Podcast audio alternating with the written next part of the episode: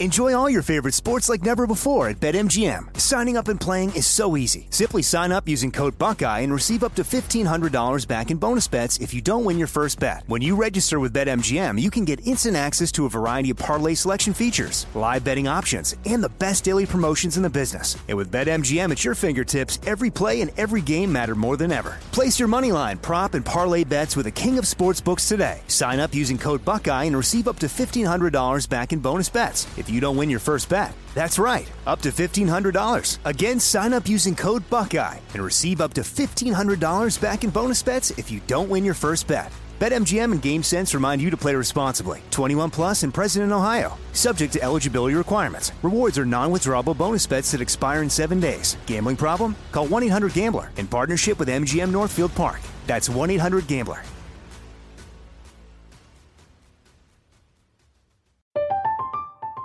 I'm Katya Adler, host of The Global Story.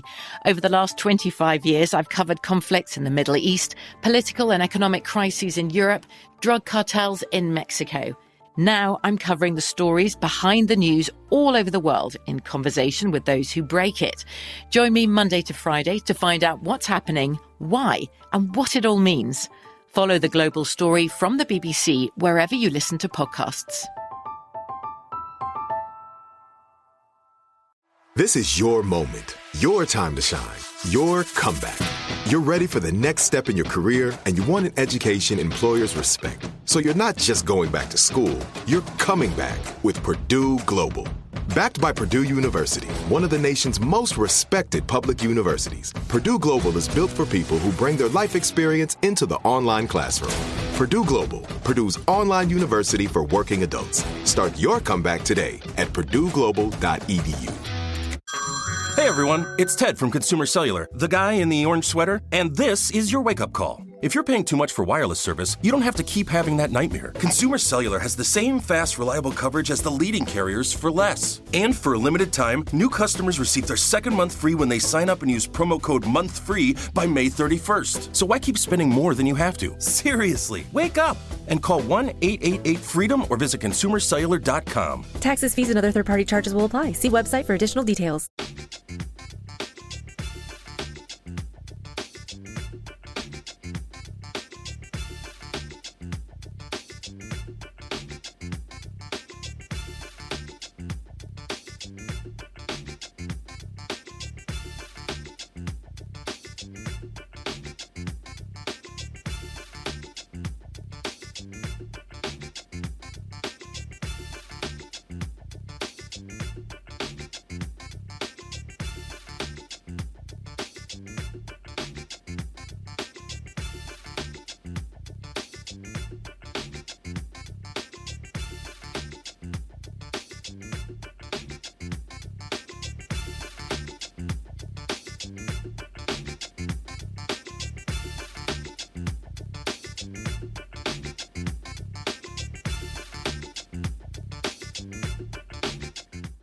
Friday, November 20th, 2020. Coming up, a Roland Martin Unfiltered. Folks, Donald Trump loses Georgia again. Republican Secretary of State declares the Peach State for Joe Biden. The Trump people simply can't get over it. Trump also met with Michigan lawmakers at White House today. He actually wants them to overturn the will of the people in Michigan. Uh, Pimp, that's not going to happen. Uh, and wait till I see you. He actually came out hiding, only the second time he's talked since he lost on November 3rd. Y'all, he sounded so pitiful. And you know I have to play his whining. Because, yeah, there's nothing like playing the whining of a 74 year old grown ass man. Uh, speaking of uh, Georgia, dozens of veterans are asking Pastor Raphael Warnock to drop out of the race because of that ridiculous ad Republicans are pushing around. Even Senator Kelly Loeffler got into a back and forth with Congressman Ilhan Omar about that. Wait until you tell we tell you about that. Also, Pfizer formally asked U.S. regulators to allow emergency use of its COVID 19 vaccine. And the CDC warns against Thanksgiving travel and gathering of families. Plus, the People's Campaign is uh, the People's Poor People's Campaign is organizing more Monday caravans at state houses across the country to mourn the quarter million Americans who have died from COVID 19. We will talk with one of the organizers. Also, we'll talk about why black Republicans support Donald Trump. Well, we know why, because they're clueless. And in our Education Matters segment, Geoffrey Canada will join us to talk about the impact COVID 19 is having on the education of our children, plus updates on the deaths of Quan uh, Bobby Charles of Louisiana and Deon Kay of Washington, D.C. Plus, we'll show you the crazy ass white woman who refuses to wear her mask. Yeah, it didn't turn out so well for her. It's time to bring the funk on Roland Martin Unfiltered. Let's go. Whatever the miss, he's on it. Whatever it is,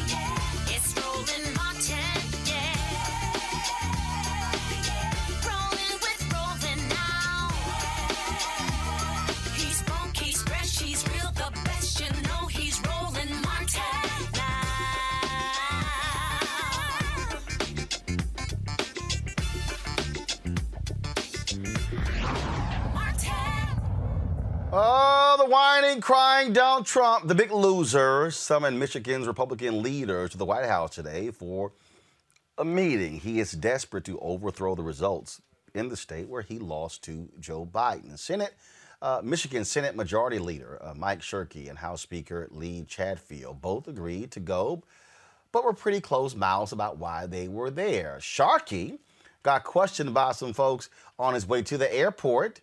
Uh, then also, he got met by some protesters when he got to D.C. Y'all watch this.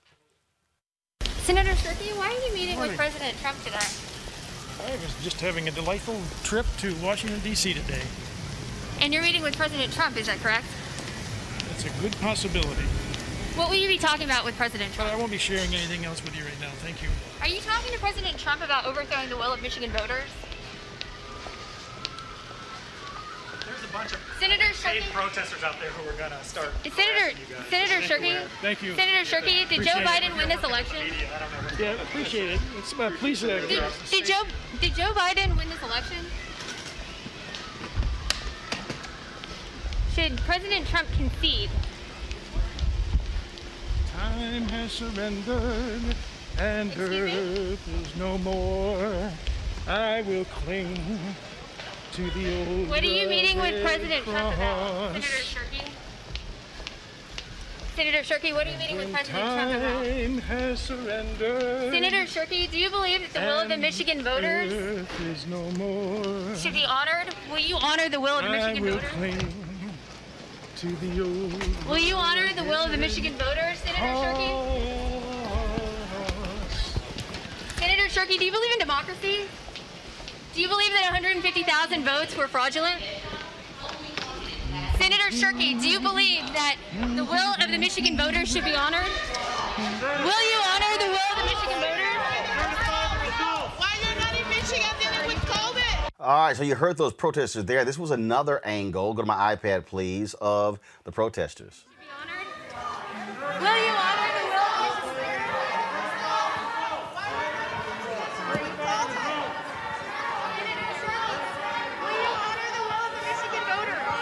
Will you honor the will of the Michigan voters? Will you honor the will of the Michigan voters?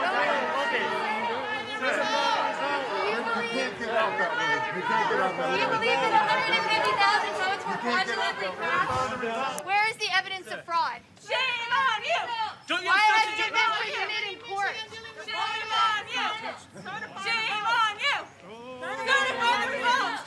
Certify the results! Where is the evidence of Certify fraud? the results! Is there any evidence of fraud? Certify the Is there? Certify the results! You should be embarrassed with yourself. Respect Michigan voters. Respect Michigan voters. Where is the evidence of fraud? Where is the evidence of fraud? Now, the song he was singing was one of, a, of someone being persecuted. Yeah, dude, right. So, Donald Trump decided to come out of hiding from his bunker and to have a briefing to talk about coronavirus and, of course, the vaccine. But y'all know the grown ass baby couldn't help himself. Listen to the whining and the lying that took place today. American people have been abused by Big Pharma and their army of lawyers, lobbyists, and bought and paid for politicians. But I've been loyal to the special interests. I've been loyal to our patients and our people that need drugs, prescription drugs, and devoted myself to completely fighting for the American people. You see that? And this is not an easy thing to do. Big Pharma ran millions of dollars of negative advertisements against me during the campaign which I won, by the way, but you know, we'll find that out. Uh, almost 74 million votes. We had Big Pharma against us. We had the media against us. We had big tech against us. Uh, we had a lot of dishonesty against us. But Big Pharma alone ran millions and millions of dollars in ads. In fact, I looked at it. I said, "Who is it?" Uh, they. Uh, I've never seen anything quite like it because I told them I'm going to have to do this. You know, I was put here to do a job. And Pfizer and others were way ahead on vaccines. You wouldn't have a vaccine if it weren't for me for another four years because FDA would have never been able to do what they did, what I forced them to do. And Pfizer and others even decided to not assess the results of their vaccine. In other words, not come out with a vaccine until just after the election. That's because of what I did with favored nations and these other elements instead of their original plan to assess the data in October. So they were going to come out in October, but they decided to delay it because of what I'm doing, which is fine with me because, frankly, this is just a very big thing. Oh, ain't that so sad? All right, here we do this here. I want you to re-cue that up, and I want you to put us in a split screen. And so I'm just going to go ahead for y'all. And um, again, I'm going to translate uh, Donald Trump uh, and what he had to say uh, in that news conference. Let me know when we are ready uh, to do that because that was just quite cute there. Listen to him whine and moan and complain. Uh, so, so let me know. I want to cue that back. So uh, g- g- put us up, up at the same time. Let's go ahead and play that. American people have been abused by Big Pharma and their army of lawyers, lobbyists, and bought and paid for politicians. Oh, But they're I've bought been and paid for. the special- But I've been loyal to the special. No, leave it. oh, No, leave it going. Leave it going. interests. I've I've been been loyal loyal to to the special patients. interest. Now he likes special interest, but now he's complaining about the special interest. and Really? myself to completely fighting for the American people. Yeah, I fought for y'all. It was is not an me. It was just Big me. It wasn't easy. Easy. of dollars of Look at Big Pharma. That's why I lost. Campaign. They ran ads against me. which I won, by the way. Oh, but, which I you know, won, by the way, which out. actually I lost. I got my Uh, ass whipped by Joe Biden. 74 million votes. Oh, I got 74 million votes. Big Oh, but he got almost us. 80 had million votes. The media against us. Look at that. The media was against me. against Oh, us. the media who I used to suck Uh, up to. a lot of dishonesty oh, against I, I don't know. Everybody was against But me. Big Pharma alone Big Pharma was against me. They ran.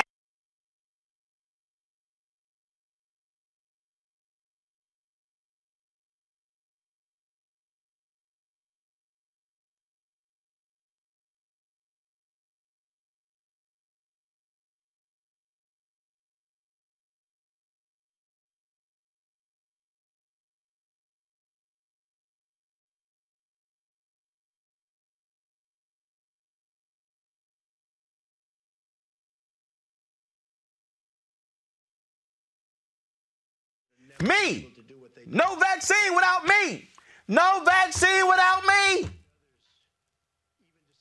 Turn it up. of their vaccine. In other words, not come out with a vaccine until just after the election. Look at That's them. because of what they, I did. they came out with a vaccine after the election. They cost me the election. Damn you, Pfizer. Instead of their original plan to assess the data in October, They screwed they me. gonna come out in Me, October. me. But I they saved the it because of what I'm doing, which is fine with me because, frankly, this is just a very big thing. Look at that. This is just a big thing. This, this, this me. Everybody screwed me. They screwed me. How dare they? I saved the world. What's wrong with y'all? What's wrong? I saved the world. And y'all throwing me out? Damn all of you. Idiot. Quardricos Driskell, adjunct professor, George Washington University, Dr. Niambi Carter, Department of Political Science, Howard University, Michael Imhotep hosts the African History Network show. Boy, that's a lot of bitching and whining there. Uh, that that just I mean. I mean that I just they did it. They, they come with the vaccine before the election. I would have won, but everybody was against me. Big Pharma, the media, everybody was against me. But I got 74 million votes. I won. Uh, new math, which means that the, the person who got fewer votes wins. Well, I mean, that is possible in our electoral system, but it just also happens that the person who had five million more votes than him and more electoral votes beat him. But this is par for the course for Donald Trump. When he doesn't like something, he just changed the facts to suit the narrative that he had. Of course, it's a plot to get to against him. It's not the 200 thousand plus Americans he killed through his inaction on the coronavirus. It's not the fact that this president has ruined our reputation internationally. It's not the fact that there, there are still 600 plus children who cannot find their parents that he held in detention and separated from their parents. It has nothing to do with any of that. It's everybody else's fault but his own. And that's always Donald Trump's big Achilles heel. He hates to lose. Uh, he hates to lose, Quardrico, but he stays he stays there and lies and lies because you know I mean you know, I won the election. No, you didn't. Uh, Georgia certified for Biden. Um Michigan they're going to certify on Monday. Uh, Pennsylvania's going to certify. Arizona's going to certify. Uh, Nevada's going to certify. Dude, you lost. Right. So this is not only his you know par for the course. This is his mo. It, it, it's it's a continuation of the theme that we have Yeah. seen since the administration, since his presidency, right? Uh, consistently blame the oppressed. Consistently blame black people. Black people are incompetent. Black people don't trust. And so this is just a continuation of what okay. who what and who Donald Trump is. Okay, turn it to the left some more. I don't think it will go away. And it also appeals to his base, right? They don't care about facts. They don't care about statistics. They only care about what he says. And it starts, of course, with this dictatorship like behavior that will continue to go on once he's forced to leave the White House. Not only that, he, he, he- Michael, if, if you want to see one of the biggest suck ups of all time, Right. it really has to be Geraldo Rivera. Mm-hmm. I mean, I'm just trying to understand uh, how much all of this is costing him. Um, because, uh, li- li- I mean, yeah, first of all, um, this is what this fool, and what's interesting is that he put a video up three days ago actually saying this, and people ignored it. So then he decides to go on Fox News today uh, and actually says this. And you, you- want to talk about just, just stuck on stupid. I mean, dude, seriously. I mean, was Vaseline used? I mean, my goodness. I mean, li- listen to this. I had an idea, uh, you know, uh, when with the world so divided and everybody, you know, telling him he's got to give up and time to leave and uh, time to transition and all the rest of it. Why not name the vaccine the Trump? Uh, you know, make it like, have you gotten your Trump yet? Trump- no, it'd be a nice gesture to him. And years from now, it would become just a, a kind of a generic name. Have you uh, got your Trump yet? Oh, yeah, I got my Trump. I'm fine. Uh, you know, I, I wish we could honor him in that way because he is definitely the prime architect of this Operation Warp Speed. And, and but for him, uh, we'd still be waiting, uh, you know, into the grim winter for uh, for these amazing, miraculous medical breakthroughs. So let's talk about what. I had an idea, Michael, uh, you know, that was uh, just when, with really- the world so divided. First, no, no. How about we name the uh, the virus after Trump? Right. I mean, a quarter of a million dead. We're gonna name that one after you. We gonna call it the Trump virus. Well, not only that, a quarter of a million dead. Uh, yesterday, uh, November 19th, you had at least 182,000 new cases of coronavirus. As of this morning, MSNBC reported that for Thursday was 193,000. That set a record. We're almost at 200,000 new cases in a day. Hospitals in rural areas are being overran. Uh, so they should call it the they should call it the Trump virus. Since Trump likes to call it the China virus, call it the Trump virus because you mishandled it. And just as Herbert Hoover mishandled the Great Depression, he lost the 1932 presidential election okay, because he handled mishandled the Great Depression. You mishandled the coronavirus, which tanked the economy, and it cost you the 2020 presidential election. But you know, Donald Trump talked about no vaccine. Now, I think he. Uh, I think he's trying to quote Ice Cube, no Vaseline, and got it confused and said no vaccine, number one. Okay. Uh, number two, um, I want him to still provide the evidence that he won the election. He keeps saying he won the election. There's none. But but but well, there is none. There's none. And, and, and, then and then the the the uh, it's not it wasn't a clown show that Rudy Giuliani did yesterday. That was an insane posse. Well, no, first of all, yes, no. First of all, if you call it a clown show, is a gross insult to clowns. It's a gross insult to clowns. That was an insane posse clown show. Okay, he looked like he was auditioning for a Soul Glo commercial uh, with Jheri curl juice dripping down the side of his face. But the, the the conspiracy theories that Rudy Giuliani is pushing, when they go to court and they file in court, they're not pushing those conspiracy theories in court. The attorneys for Trump are being asked point blank, are you saying, and, and, and Rudy Giuliani was just in court for the first time in 28 days, federal court for the first time in 20, 28 years, a couple days ago, did horribly. And Rudy Giuliani was asked point blank by the judge, uh, are you alleging this was a fraud case? And he, he had to admit, no, it's not. So they're grandstanding and lying to people and lying to their to, lying to these idiots that voted for them. And, and, and, and, again, and how they're lying is a perfect example.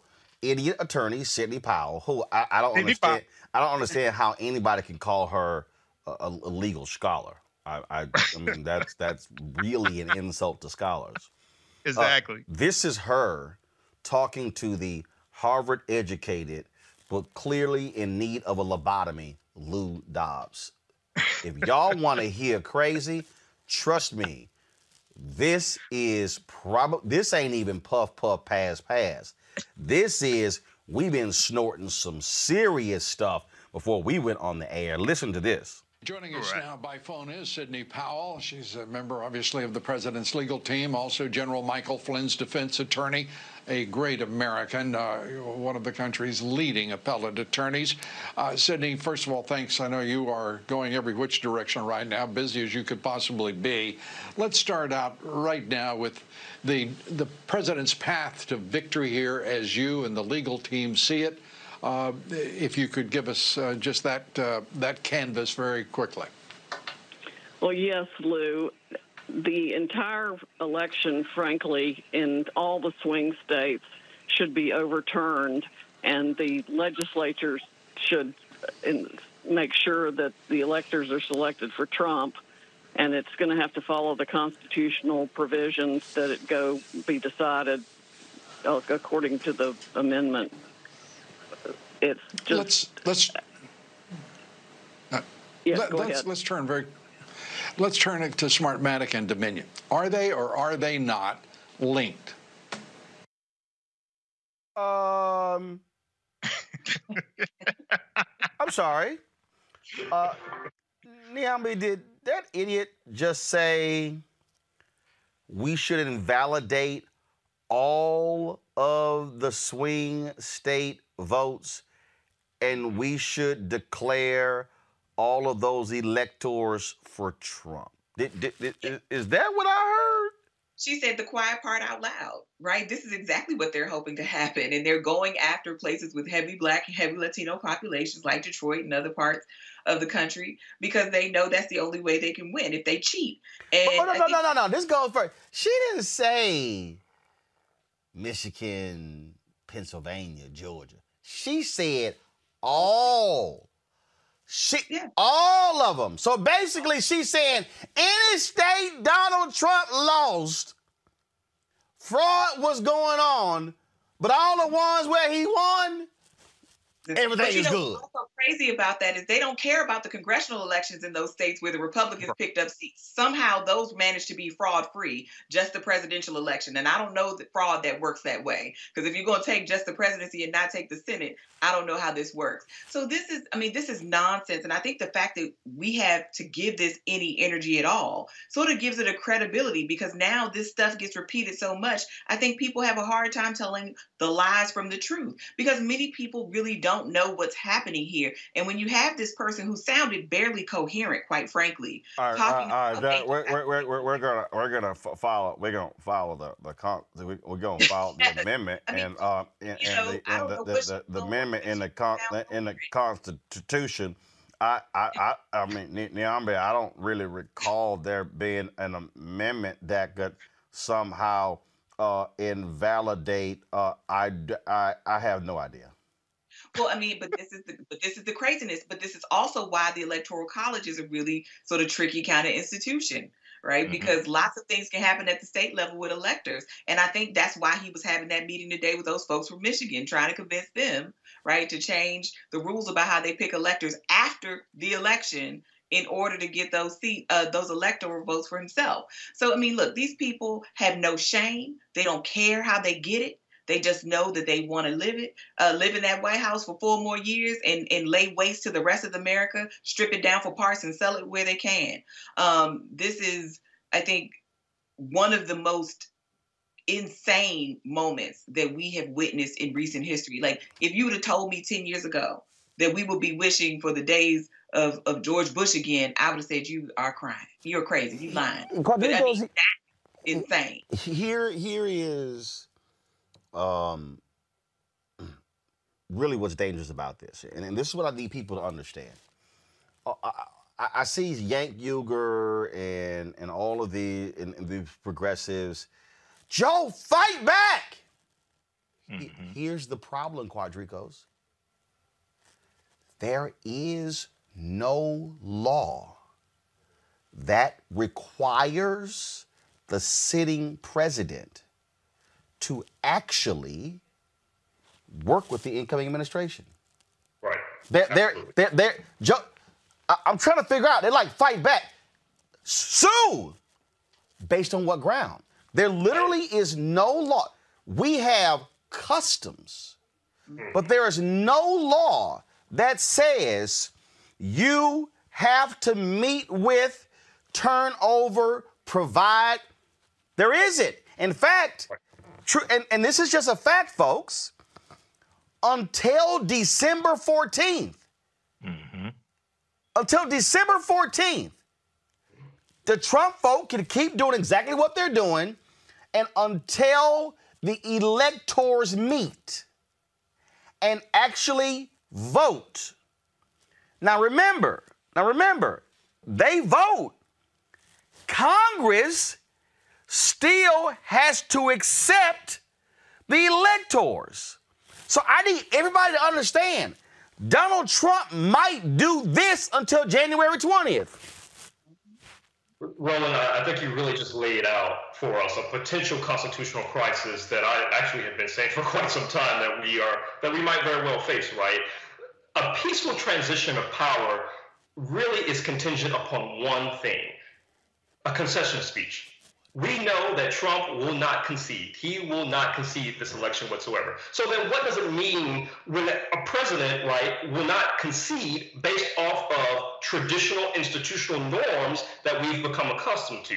We know, of course, that Trump has ripped the band-aid off of any sort of societal or presidential norms. And so this really jeopardizes the national security quite frankly, of the country. So he's they and he is putting, of course, the country at risk when he refuses to meet with the transition team of the incoming president. Of course, that's because he refuses to acknowledge this election and the election results. So right now, what they're doing, what they have continued to do, is throw delusions at people to be confused so that people don't know what the process is, what the truth is, what the facts are, and just continue with the rhetoric of this election is stolen. Again, it is a continued theme of blacks are corrupt. As my sister said, the states and the districts are largely black. Detroit, Atlanta, right? So we know that there is a distorted effort to make sure that these votes don't count across the board, even in swing states, as Powell said.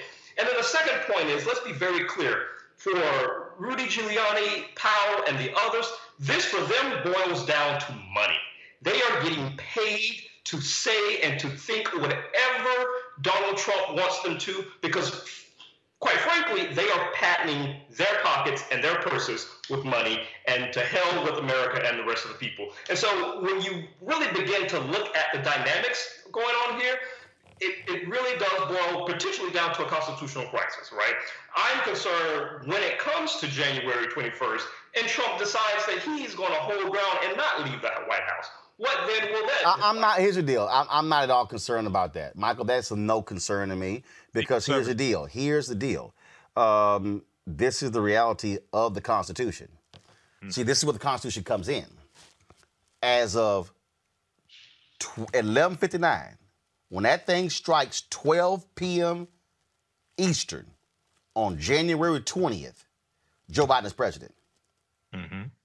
Up until that point, Donald Trump can literally sit in the Oval Office until 11:59 a.m. Donald Trump will have all of the powers. All the powers. He can literally launch a missile strike at 11:50 a.m. Eastern on January 20th. Mm-hmm. But nine minutes later, his ass gone. And if Donald Trump is still sitting in the Oval, I'm telling y'all, I'm not worried about that. The Secret Service is going to walk in and say, You're now the ex president. You no longer sit in this office. They will pick him up and escort him to the beast, drive his ass to Andrews Air Force Base.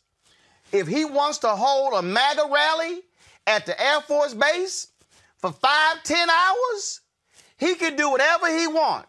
Then they're gonna put his ass on that plane, that blue and white plane, and they're gonna say, "Where we flying you to? Are we going to Ireland, Mar-a-Lago, New York? Are we going to hell? Where are we going?" they gonna drop his ass off. His Secret Service detail is gonna follow him, and that plane is flying back to Andrews Air Force Base.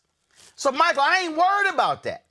Right. The thing that I'm concerned with is they clearly want to sabotage Joe Biden and Kamala Harris by delaying the transition that delays the vetting, that delays hiring staff. They want them scrambling like chickens with their heads cut off on January 20th. That he only loves chaos. He does, he's a sore loser. I said this on ABC in February 2017 to the Republicans. You have allowed evil into your home, and now evil is consuming you. Because he is sitting in the Oval, he is going to consume America with his evil until he is walked out. Absolutely. And, um, you know, one of the things that's also delayed is um, President elect Joe Biden getting the uh, presidential daily briefings, also. That's delayed as well. That's held up by Emily uh, Murphy, uh, uh, the GSA. So that's delayed also. And again, that's the law. The reality is, Yep. this is the, this is just it's frustrating to people until the election results are certified.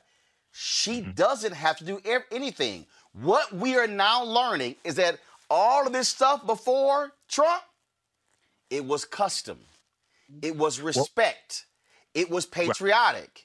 These fake patriots don't care.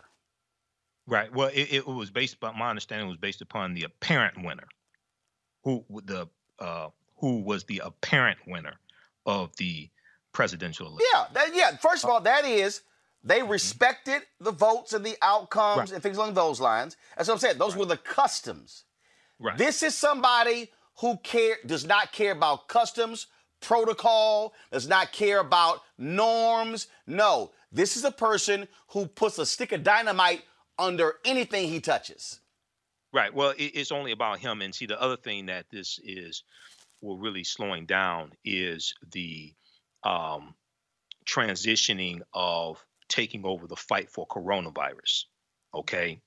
And Donald Trump is doing more to fight a lawful election and the result of a lawful election than he is fighting coronavirus. So this is delaying uh, because, as you said, there's funding that is that's supposed to go to the Biden team to help fund for staff and the transition and all this. All that's being held up. So Biden is trying to raise money to cover those costs also. But So again, but Michael, Yep. I think Yep. what this is exposing, and Mm-hmm. frankly, we've never thought we needed this. right. What it is exposing is that you're going to have to actually pass a law hmm that literally mandates these things because of this dumbass. But but not only that, not just pass a law because a law exists right right now, but it's not a law that has uh, criminal charges behind it. Okay, so you have to have uh, criminal charges behind it where you could be prosecuted, you can be put in jail, put in jail, et, et cetera. You have to have a harder, uh, a, a more substantial law uh, behind what exists right now. But yeah, once again, and this is, um, you know, a, a lot of these uh, people claim to be patriots that voted for Donald Trump. Many of them have never read the U.S. Constitution, don't understand how the Electoral College works, don't un- don't understand any of this. Some of them call them to my radio show. I'm serious. Some of them just dumb, stuck on stupid, dumb as hell. And you can listen to them and tell. And I asked the question last night on my show.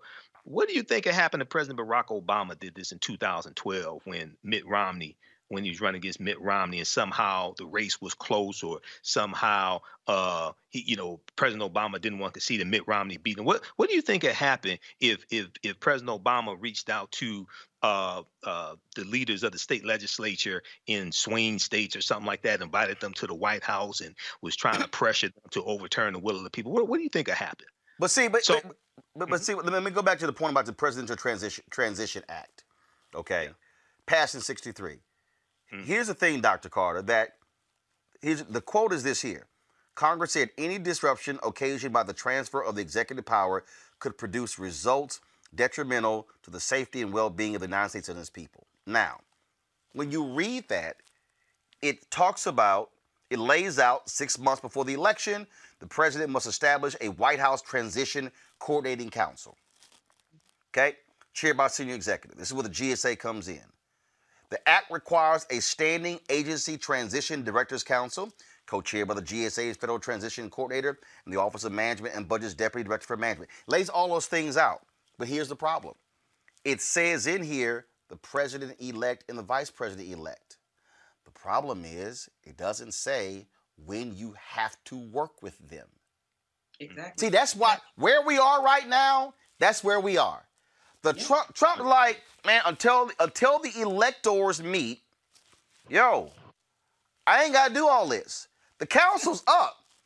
I don't have to lift a finger until then. And that's the pro- that's the loophole in the law because we've gotten used to people with respect and decency in the Oval Office, but these MAGA fools decided to vote for somebody who has no decency, who is trash.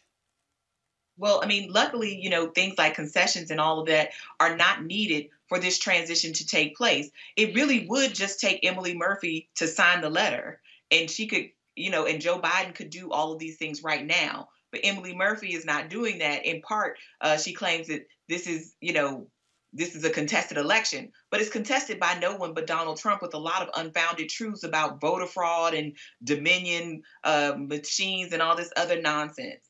Um, so I think what it is here is you have a, a functionary who views herself as an employee of a president and not an employee of the people. And this is um, going to affect distribution of the vaccine. This is going to affect national security. I mean, all of these things are going to be really damaged in this transition. I mean, we saw what happened in 2000 in that transition um, with the the Bush White House, and people really think that moment of that Right. contested election may have had something to do with um, some of the the holes in our national security um, and some of the briefings that were not tended to. And every day that this goes on, our country is endangered both domestically and internationally. And I think you know this is where you need something there just in case. It's better to have it and not need it than to need it and not have it. And this is one of those cases. Well, and I was, and to that point, that I mean that literally was one of the things the 911 commission said. And yeah, that that that delay impacted uh, the actual uh, national security apparatus, which why it was passed. But what this fool is doing is unbelievable. Now, here's the deal: while this is happening, okay, while this is going on, um, Mitch McConnell and the Senate, they didn't give a damn about doing anything for the people impacted by COVID 19. Their focus was simply on confirming more federal judges. Right. 225. They pushed through five in the last week. Now, when you start looking at these judges, right wing, largely white men, between the ages of 35 and 45, because they want to control the federal bench for the next 30 to 50 years. These are very conservative judges. A number of them have been rated grossly unqualified by the American Bar Association. They have been chosen by the Federalist Society, the right wing legal group who, again, uh, wants to control the federal bench. Well, you got some black folks in it. So F. Lee Francis decided to email me on LinkedIn because he felt that no, this is Trump is getting a bad rap when it comes to these judges. They are about the law. So he joins us right now. First of all, F. Lee Francis, uh, are you are you embarrassed by the behavior of Donald Trump uh, as as it stands right now when it comes to how he is acting regarding the transition with Joe Biden actually beating him and how he is denying uh, the the incoming administration information? Well, well, first, Roland, thank you uh, for having me. But, but, but here's the deal. I, I think it's clear that we have a president, and and I think it's clear that there should be um, a, a smooth transition uh, of power. Uh, what I don't think is appropriate for our country uh, is that uh, the media, or, and to a certain extent the president, President Trump, play up this uh, fraud. You know, he's he's well within his rights. I'm sorry, you said the media. Which media? Well, th- th- there's no secret that the general media has been uh, very much opposed to Trump since No, no, no, the no, no, no, no. beginning. You, no, no, hold on, hold up. I quoted you. You said the media playing up this fraud. Which media? Well, by virtue of, of discussing it, it's clear that the voters have decided. So the more the media engages in this discussion, uh, the more they are giving it credibility. So hold on, I'm second. I'm sorry. Hold up. So who held a one-hour news conference yesterday? And of the three of the three of the six broadcast and cable networks, which one of them broadcast the whole hour? Which one? I, I think but my point is, again, I think I'm agreeing with you. It was here. Fox. It was Fox News. So the people who are actually playing this up is Fox News, OAN, Newsmax, and conservative media. That's who's actually playing it up. It's actually been debunked by real journalists. we forget that Fox News was the first one to call uh, places like Arizona. Uh, And they were you know, right. They were right, but what do we have? We have people who are conservative saying, well, they shouldn't have done that. But but the, the point is, we need to move past this. For our country to, to, to move on, it's clear that the, the voters have, have decided. If there are issues of fraud, those will be investigated. Those will be will, will be found out uh, during uh, court hearings. But but it's clear who who the winner is. Actually, they've had they've lost literally 30 times in federal court. And each time they've gone into court, they've presented no evidence of fraud. They've been shot down every time. In fact, they just they then went to court and confused voters in Minnesota with voters in Michigan. Well, again, I, think we have to first figure out what, what we're talking about when we say fraud. Uh, no, no, no, we don't. when- Rudy Giuliani and his crack legal team does. Well, let's understand. You know, you have places like North Carolina. There are several counties in North Carolina uh, that counted ballots twice, uh, that did not count uh, early vote ballots. So maybe that's not necessarily fraud, but what we do need to figure That's out That's not is fraud. how to Hold, make hold, hold, hold, stop, stop. Uh, do me a favor. Do me a favor. If you're gonna say we need to cite was fraud, then cite was fraud. Now, when you say they counted ballots twice, was that discovered? That that was discovered. Was yeah. it what, what? Okay, did they explain? Was it an accident? What happened there? it, it, it, I guess my point is, regardless of if it's an accident, we need to understand that there is a process that, that takes place that needs to, that this, this election needs to be secure. But who won So North it- Carolina? Who won North Carolina? Well, President Trump did. But So, so if is, there was any voter fraud, happening. if there was any voter fraud in North Carolina, why is the Trump team suing North Carolina? Why are they only Well- suing what black people are? I think that's their prerogative. I can't get into the mind of their legal team. Trust me, what I don't think they have much minds because that news conference yesterday really revealed that. But the real deal, though, is this here, and I got to ask you this here: Do you consider yourself a conservative or a Republican? I consider myself to be a conservative. I, I- I don't know that there's a uh, that it's helpful to make a distinction between the two. No, actually, it is Uh, because you could be a conservative Democrat and a conservative Republican. So, are you a Republican or a Democrat? I am a Republican. Are you embarrassed by the Republican Party, the entire Republican Party apparatus, who refuses to call out Donald Trump? Mitt Romney released a statement. Ben Sasse has made some comments. But literally, the Republican Party, they had the news conference yesterday at the Republican National Committee. Ronna McDaniel, the chair, is going on and on with lockstep with Donald Trump. Is it embarrassing as a black Republican to watch Republicans say nothing, not and criticize Donald Trump, as opposed to stand up to him and say, enough is enough, you lost. I think your own point was a little uh, contradicted by what you said, where you start off by saying all Republicans. But I didn't say all Republicans. Romney. I said Republicans. I said most. Republicans. I was very clear. Most Republicans. I, I specifically cited two. So, So out so of 52, my point out of is- 52 in the Senate, only two have come out aggressively saying Trump, you're wrong. What's up with the Again, other I think you're you're wrong about that. If we look at what happened, listen to Susan Collins, uh, Marco Rubio. There are- there have been people uh, to come out about that. So again, maybe it's not 48 or 52, you know, but but there are people, and I think it's disingenuous So to, five? to assert Five? that there are not Republicans coming out. I, first of all, I didn't Uh, say there are no Republicans. I'm asking you, for the most part, to about not to the tune about 90, 95 percent.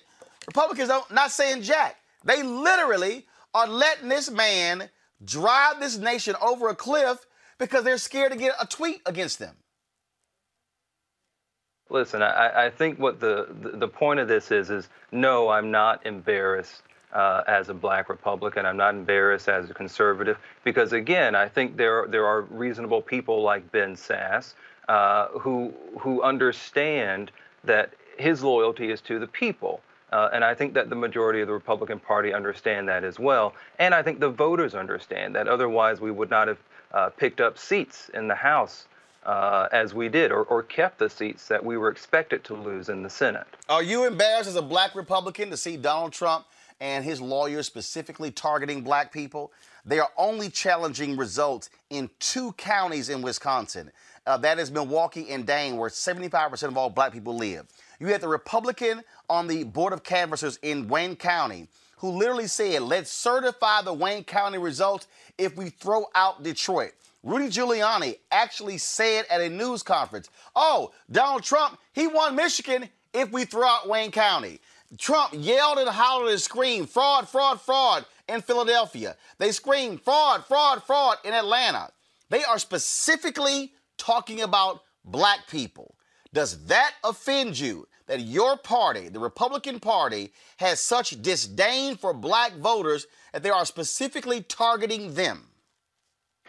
Yeah, so I think this is a, a narrative again that that's not necessarily helpful. No, no, no, no. It's a, no, no, it's a question.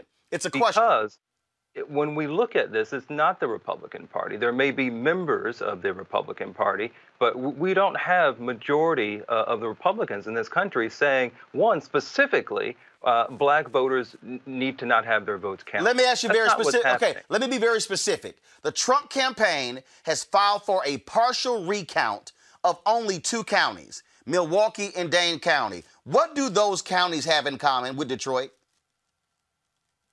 Well, uh, you know, other than the fact that they're heavily Democratic, they are some of the largest counties uh, in Wisconsin. Hold on, hold stop. Did you did you leave out the black part?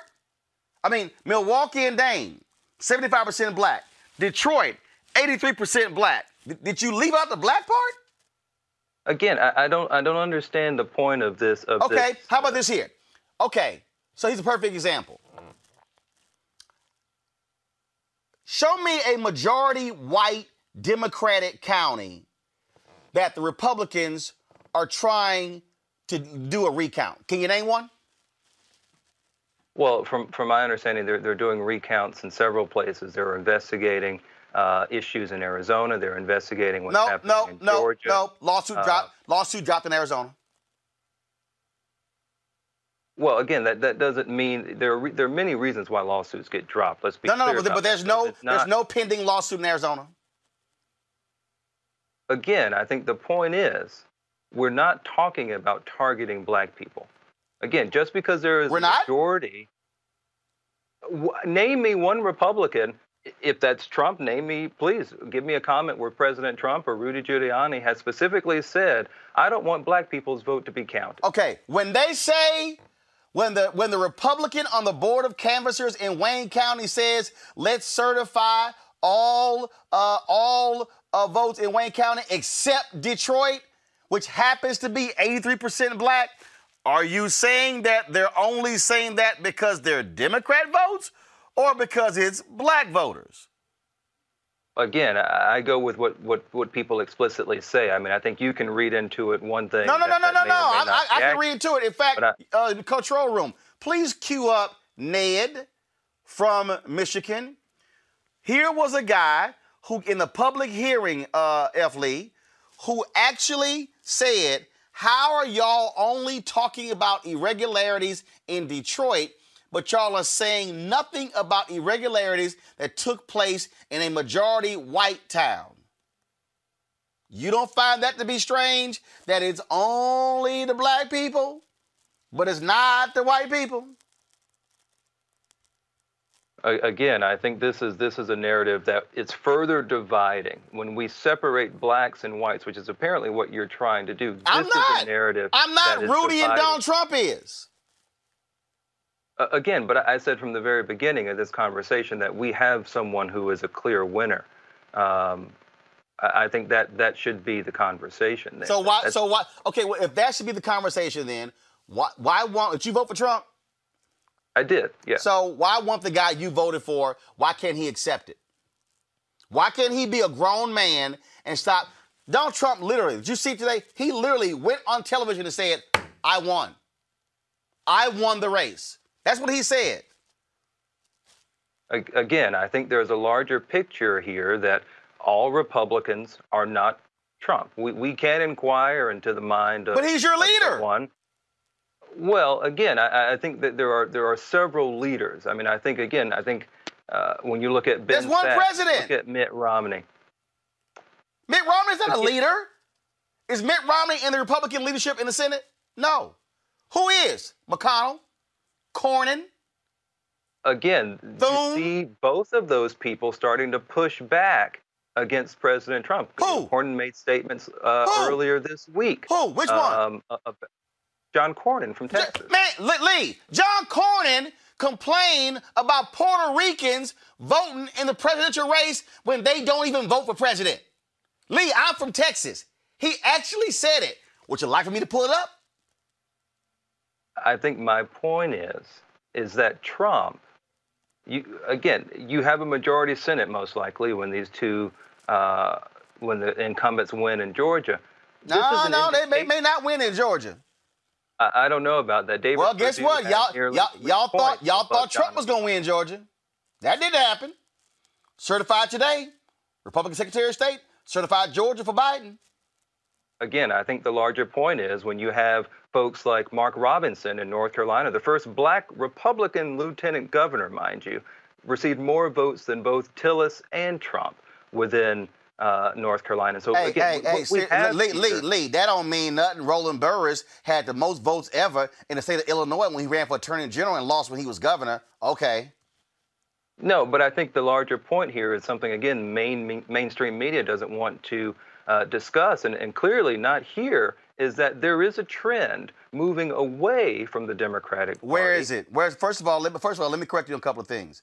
One, it's not wise for you to say that we don't discuss it here when in fact we have discussed it. That's first. So you might want to you might want to pump your brakes on that one. But two, when you say there's a trend, a trend means multiple elections. Where's the trend?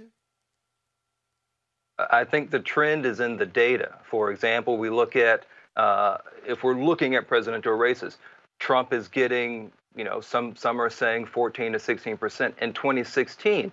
And 2020, they're saying he's getting closer to 20 to 25 percent. Actually, uh, no. Actually, I've seen no data. I've seen no data that exceeds uh, 20%. So the 25%. And again, even with that one, we're still looking at that to determine that. So first of all, when you say the data, be real specific. Who?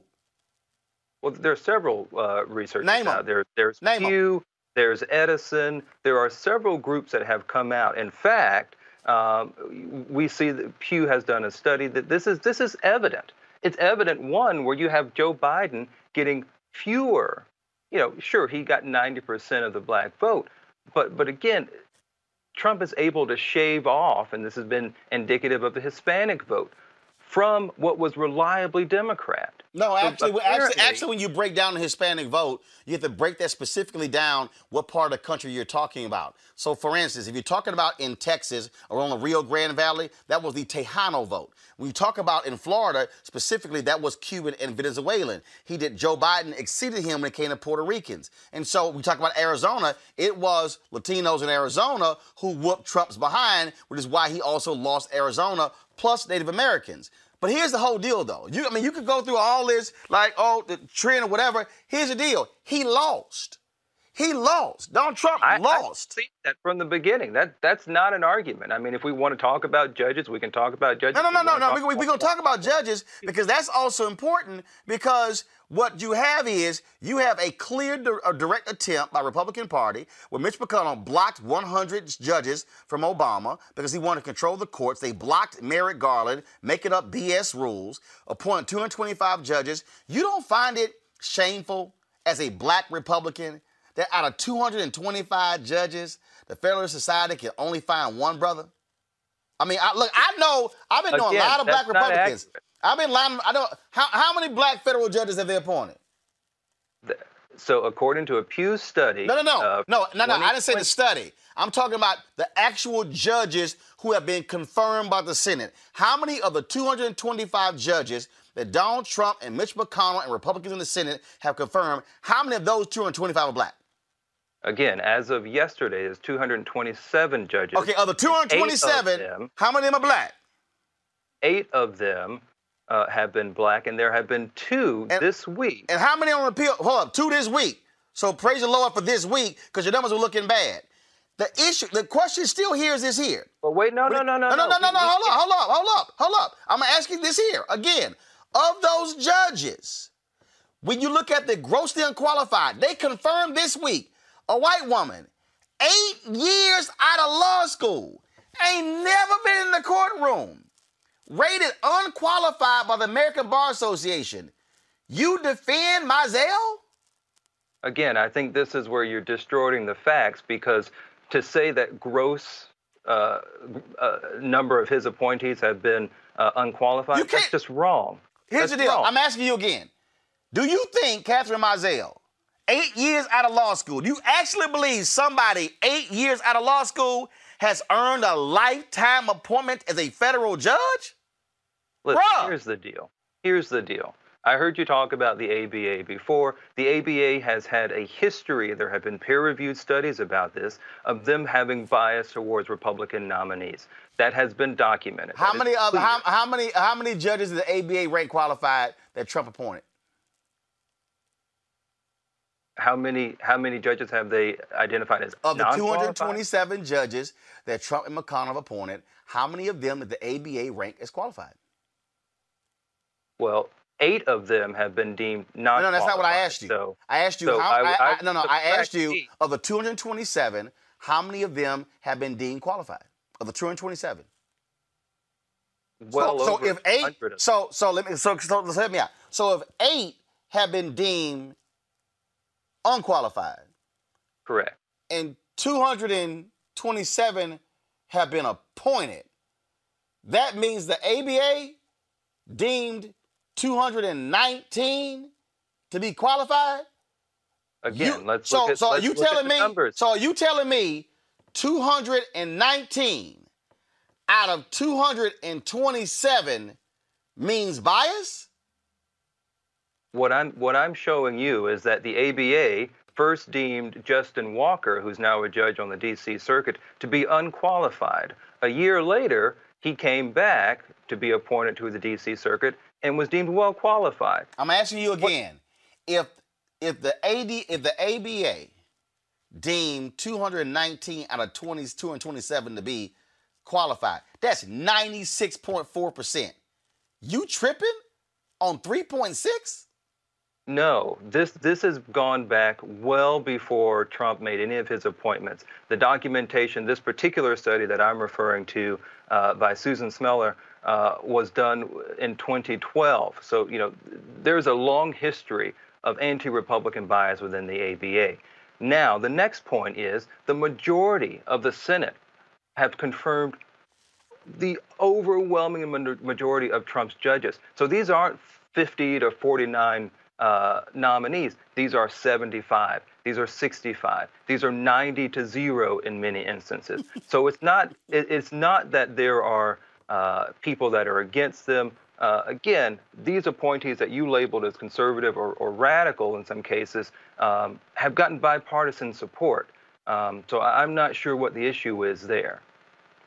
Oh, well, the, the, issue is this here. The issue is you have uh, Mitch McConnell, uh, who blocked a Democratic president, the first black president in U.S. history, uh, 100 different judges by design. And he said on Sean Hannity's show, they want to, they, they specifically are looking for young judges, 35 to 45, because, and he has said it, they want to control the federal courts long after he is gone. Question Dr. Dr. Niambi Carter for uh, F. Lee Francis. Well, I mean, I think the you hit many of these things, but I think the larger question is if if these parties are to do anything, they're to promote someone's vision of what they think the, the country should look like. And a majority of Americans have spoken and said this is not the version of the country they would like. Yet you still have um, your co-partisans suggesting that that version that Americans support is illegitimate. So how then do you um, make a claim that the Republican Party is a party that actually cares about democracy when it looks like, at least at this moment, that many, not all, of the Republicans are stalwart against democratic process. So I guess I, wouldn't say that at all about the Republican Party. In fact, I'd say that they're of the two parties, the two main parties, are, are more likely to uphold the Constitution. Uh, for example, appointing judges who uh, will apply the law as written, as it was publicly understood, uh, as opposed to judges who would just rather make legislation from the bench. Let me ask you a question. hold on, stop, hold right there. Hold up, hold up. You, I'll let you finish that, but you said to apply the law as written and publicly understood. When? When it was written? That's correct. Well, if that's the case, F. Lee, me and your ass shouldn't sit here be talking. Because when the laws were written, the laws were not written with me or you in mind. The laws were not written for us to actually have a vote. The laws were not written for us to actually be full Americans. The laws were not written, the laws were not written for us to even own land. So when you say to, to judge based upon when it was written, well, hell, we were not factored in any of that when it was written. So obviously, the law changes as we grow. Do you deny of that? Of course it changes. So of how can you say so how can you then say appoint judges to rule based upon when it was written? Again, I, I think you're misinterpreting here. Actually, so I didn't. I heard you real clear except the law changes due to a democratic process, whether that's through amendments or congressional uh, legislation. There's a difference between that, which is democratically uh, accomplished, as opposed to judges who, for example, and, and I've written a law review article about this, uh, that will read something into, for example, Title VII. That was not what the framers uh, in 1964 expected sex was not something that included gender identity or gender uh, orientation or, or, or, all of those things. It meant male and female.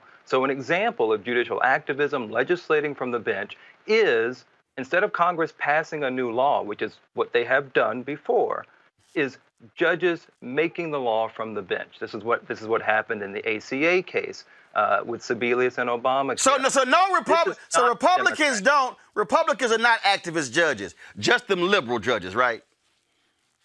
Well, if you look at judging, I mean, this is this is again where if we look at the law as written, this is the process. So again, whether that's the Senate uh, appointing judges, approving judges, there's still a constitution. They don't they don't go home because they lost elections in November. They still have work to do.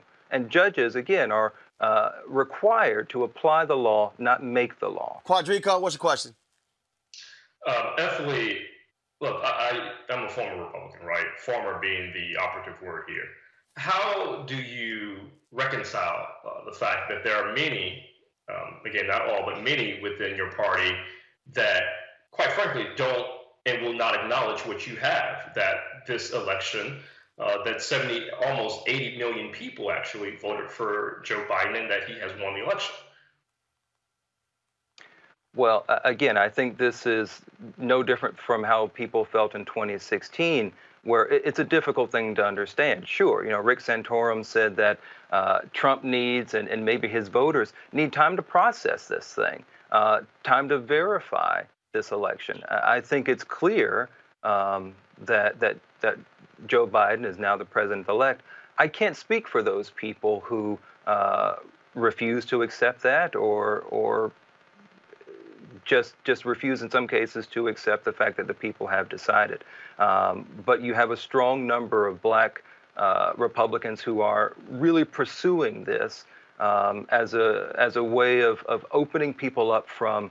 Uh, the democratic policies that have essentially pulled black people back down as opposed to allowing them opportunities with the Republican Party. Uh, if, if I could have just one more follow-up Quardrico, go ahead. It's not only that they are not refusing to accept the results, but they're refusing to accept the results and they're being violent in some cases in the process, right? And I think that's the troubling uh, perspective here, right? How ethically then do you center yourself in a party that not only refuses to accept the facts, but that causes violence to people, and particularly people of color? Well, again, I, I would I would pose that same question to a Democrat who supports things like Black Lives Matter and Antifa, who causes hundreds of millions of dollars in Whoa, whoa, whoa, whoa, whoa, Minnesota, hold, who hold, hold, What, what, hold on, stop. Oh, no, wait, wait, wait, wait. What Democrat supports Antifa? Name one. Uh, I'm sorry. What Democrat supports Antifa? They, they support what is behind. No, no, no, no, no, no, no, no. You said like Democrats who support Black Lives Matter and Antifa. Name me a Democrat that supports Antifa. Well, I think you're hard pressed to separate the two. Uh, no, you're Black that's, no, no, no. Hold up. I'm not hard pressed. Actually, rallies, I- no, I'm not hard pressed at the two. First of all, have have you actually talked to Antifa people and Black Lives Matter people? Have you actually been out in the streets and observed them? Have you? I have uh, I have read articles No, about no, no, no. this. I didn't ask you have you read articles. What I asked you was have you actually sat down and talked with Black Lives Matter activists and leaders and Antifa leaders, and have you been in the streets and actually observed them in action? Well, it's hard to get in the streets when they're burning Actually, it's not hard to get in the streets. Uh, Hell, you can see that actu- happening. No, no, no, Lee, it's not hard to get in the streets. in All you gotta do is walk out your house. Now, maybe you scared to go to a protest. I'm not. No. No, I, I don't think so. But I think again, if we're talking about violence and we're we're we're saying that Republicans have a monopoly on violence, Who said that? You've got Hold on, you've wait, wait, wait, wait, wait. Wait a minute. Hold on. Who said that? Who said Republicans have a monopoly on violence? Who? Again, the point is No, no, no, no, no, no, no. think that You can't see Lee. You can't say stuff, and then when I ask you for it for to back it up, then you go. The overarching point is, the larger point is, the bigger point is. No, what I'm saying is, don't say stuff if you can't back it up. I can look at the, look at what's happening in Minnesota. Look at what happened. I lived in New York. Look at what happened in New York, where they're burning down buildings. You've got Molotov cocktails being thrown, but no one wants to talk about that violence. Actually, actually, we actually we have talked about the it. Actually, we have talked about it. So to act to act as if, again, when you say no one wants to talk about it, that in itself is a lie. We have literally talked about it on this show, other shows, MSNBC, CNN, Fox. It has been talked about. But what you but you said, you specifically said, Democrats who support Black Lives Matter and Antifa. And when I asked you for a simple fact, show me a Democrat who has come out in support of Antifa, and you can't. I can. Look at the mayoral race uh, in Oregon. Look at what's happening in Washington. You have a mayor saying, I will implement these policies. You have people, uh, the mayor's Implement what policies? Summer of love. Hold up, implement what policies? What Antifa is talking about. No, no, no, about. no, no, no, no, no, no. Lives See, hold on, no, no, no, no, no. See, you say the mayor said, I will implement these policies. What policies? Then your answer is, well, what Antifa is talking the about. police. Defunding the police. Do you know what Uh, that means? Do you even know what that means? So I, I just wrote a paper that will be What published is it? on this. What is it? Well, it's self-explanatory. They want to take money away from the police. You have a group. No, no, no, no. Hold on, hold on, hold on. And do what with it? Okay, so there are two things here. You've got a group who's saying defund the, the, the police, and you've got another group who's saying abolish the police. Those are the narratives that are that are perpetrating. See, uh, again, again, this is what happens when you shift. I specifically asked you. You said the you said at the mayor mayor in Oregon embraces and supports Antifa. You got no facts. Then you said he's Look at oh, her I'll- comments. Then you said I'll do your policies. I asked you what policies. Then you can't name them. See, di- see, man, look, the, No, no, little- wait. the- the little dance doesn't work. Hold up. Defunding the police. Michael Imhotep, what's your question? Uh, before I go to my next guest, Michael, what's your question for Lee? All right. First of all, uh, F. Lee Francis, thanks for coming on the show today and answering these questions, doing it extensively. You're one of the few uh, black Republicans that will do it this long and who has opposing views because Candace Owens has been running for at least a year. Oh hell, she's been running for me for three years. But go ahead. For three years. We know right, she's but- scared of this heat. Oh, absolutely. This is an example why this conversation right here. Um, so, one, uh, thanks for admitting that Joe Biden actually won the election because a lot of black Republicans are not admitting that. One. Two, when are black Republicans like yourself and some of the other ones, the leading ones that have been trying to convince us to vote for Donald Trump, when y'all going to hold a press conference to denounce what Donald Trump is doing? Uh, Donald Trump just held a press conference today and lied and said he actually won the election. That's a blatant lie. Every, people, people who can count know that's a blatant lie. So when y'all going to hold a press conference to denounce what he's doing and encourage Emily Murphy to sign off on President-elect Joe Biden so that the proper transition funding can go to the uh, uh, Biden uh, uh, camp, Biden transition team? Listen, I, I have no problem with with Republicans in general, and specifically Black Republicans, calling and saying we have a, a winner. Uh, I, I have no problem uh, with. No, no, that's not what he asked. What he asked is, That's not when are what- that's not y'all, the as a, when are y'all Black Republicans as a collective going to actually publicly call for that? Will y'all do it? Because have you have I- you I- I have you have- have you Lee have you communicated with other Black Republicans saying we need to stand up as Black Republicans and publicly call for Trump to stand down, to stop attacking Black voters, and for him to concede the election? Will y'all do it? That's what Michael asked you. Will y'all do and, that? and stop disenfranchising, the, trying to uh, disenfranchise the votes of African Americans. I when, he asked you a question. Will y'all do that? Again, I think for first of all, the disenfranchising uh, that's a separate piece here, and I don't see that really happening. But as far as getting the president as, as a black Republican and getting other black Republicans uh, to come out uh, and, and say that Joe Biden uh, is the president elect, is the declared winner, absolutely. I have no problem doing that. So when, so when y'all gonna do again, it? When y'all gonna do it? I have a problem. I asked when. The, when when y'all going to do that? None of them have done that yet. When when are y'all Look, going again, to do it? there there have been uh, you know I I have spoken with people I have called uh, people to say listen we need to stop this there is a winner here uh, whether we like it or not the reality is the people spoke uh, the people have and, and deserve to be heard um, So So that's good. That, that's good, F. Lee Francis. You had the conversation. My question to you is when are you and the other black conservatives, especially the ones who were telling us that we should vote for uh, uh, Donald Trump, like Jack Brewer, okay, doing commercials, Got it. winning when are you and these other black conservatives going to hold a press conference that's broadcasted to call on Trump and the people around him to stop this nonsense? Again, I think the president has his own prerogative. He has his, his own agenda. But what I can say, and I will say to your audience now, we have a clear winner. Joe Biden is the president elect. We don't have to like it, but it is it is what it is. Okay. All right, F. Lee Francis. Well, uh, we appreciate it. Uh, look forward to having you back for another conversation. Thanks a lot. Thank you. Got to go to break. We come back. We're going to talk Poor People's Campaign uh, and their focus on coronavirus. That's next on Roland Martin Unfiltered. And because of us, we have strengthened the democracy. We're the real patriots. We have stood with our country. We've fought for our country. We've had people who have gone to war, who returned home with no housing, no jobs, but. Lynched in uniforms? Absolutely. But they stayed and they fought and they protested. And the civil rights movement taught us how to protest, how to stick with it, and whether it's the civil rights movement or organized labor who protests today, often uh, they are rallying, they're marching, and they're fighting, and they're up against some of the biggest corporations in America about, you know, decent pay and decent benefits. It is because of protests that we have been able to make America better.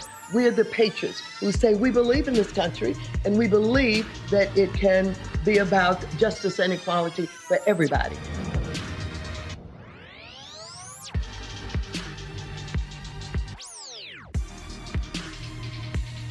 senator in particular irks me. A Senator Kelly Loeffler, not elected, but appointed just a couple months ago. Records show Loeffler and her husband, whose company owns the U.S. Stock Exchange, sold stock valued between 1.3 and 3.1 million dollars. Kelly Loeffler bought and sold stock shortly after a classified briefing on the virus. They knew the market was going to tank, and they sold based on that inside information. Some of the holdings she shed were in energy, automotive, retail, and airlines. Look, Marie, it's not just what she sold, but it's actually what she bought. She bought things like Amazon, Citrix Systems, company that obviously was going to do well during a shutdown. While still reassuring citizens that the U.S. was prepared. We have Americans across the country who have seen their 401ks plummet. Were you trading on inside information about what was coming? Folks, this woman is knee deep in the swamp, and she just got there.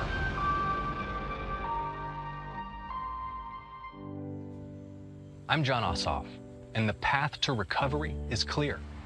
First, we listen to medical experts to control this virus. Then we shore up our economy with stronger support for small businesses and tax relief for working families. And it's time for a historic infrastructure plan to get people back to work and invest in our future. We need leaders who bring us together to get this done. And that's why I approve this message. The thing is, to that point when you talk about, we talk about entertainers, influencers. And what's crazy, I'm, I'm, and I hate the fact that I even said it because I'm tired of trying to dance to give you information. Why I just can't give you information.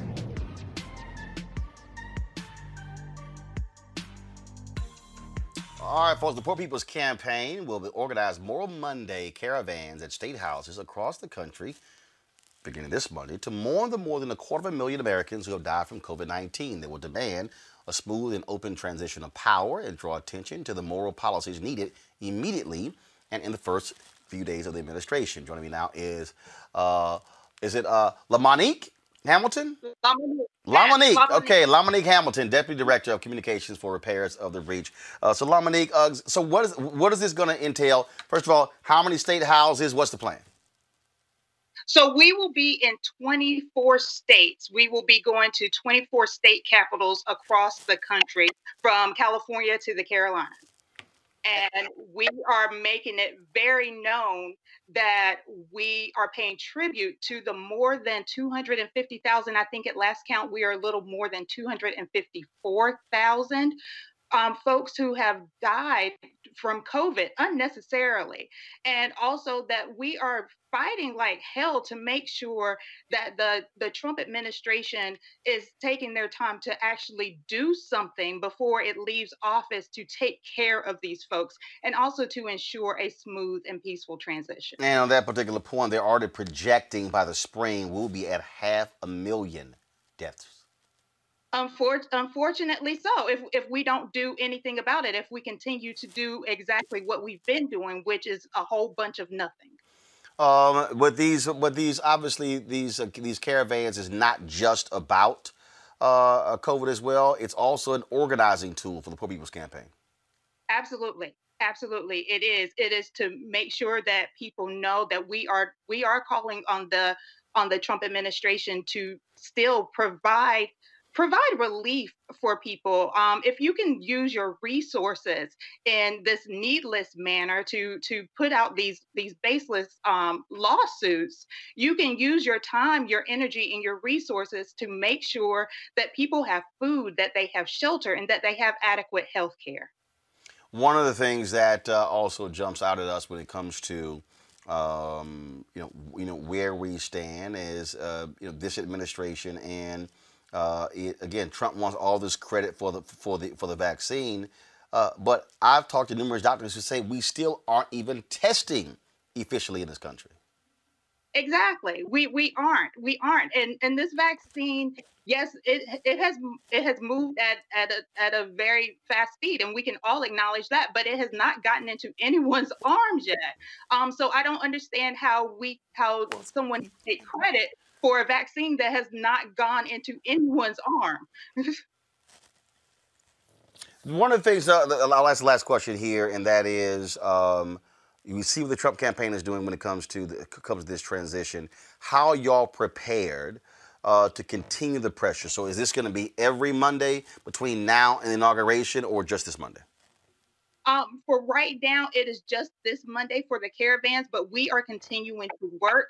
We are continuing to work with our folks down in Georgia on these January 5th um, runoff campaigns. We are continuing to work um, behind the scenes in, in every way possible. We are also asking people to take time to mourn the dead. There is there's a lot of power in just taking a little time to mourn the dead, to to pay tribute to people who have laid down their lives.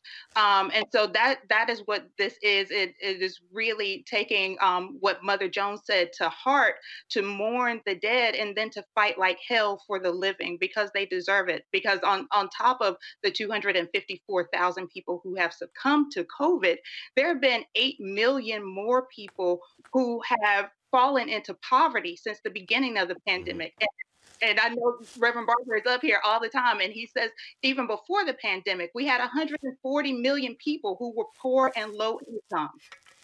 All right, La Monique, we certainly appreciate it. Thanks a lot. Y'all keep the pressure up, and we'll certainly keep covering this.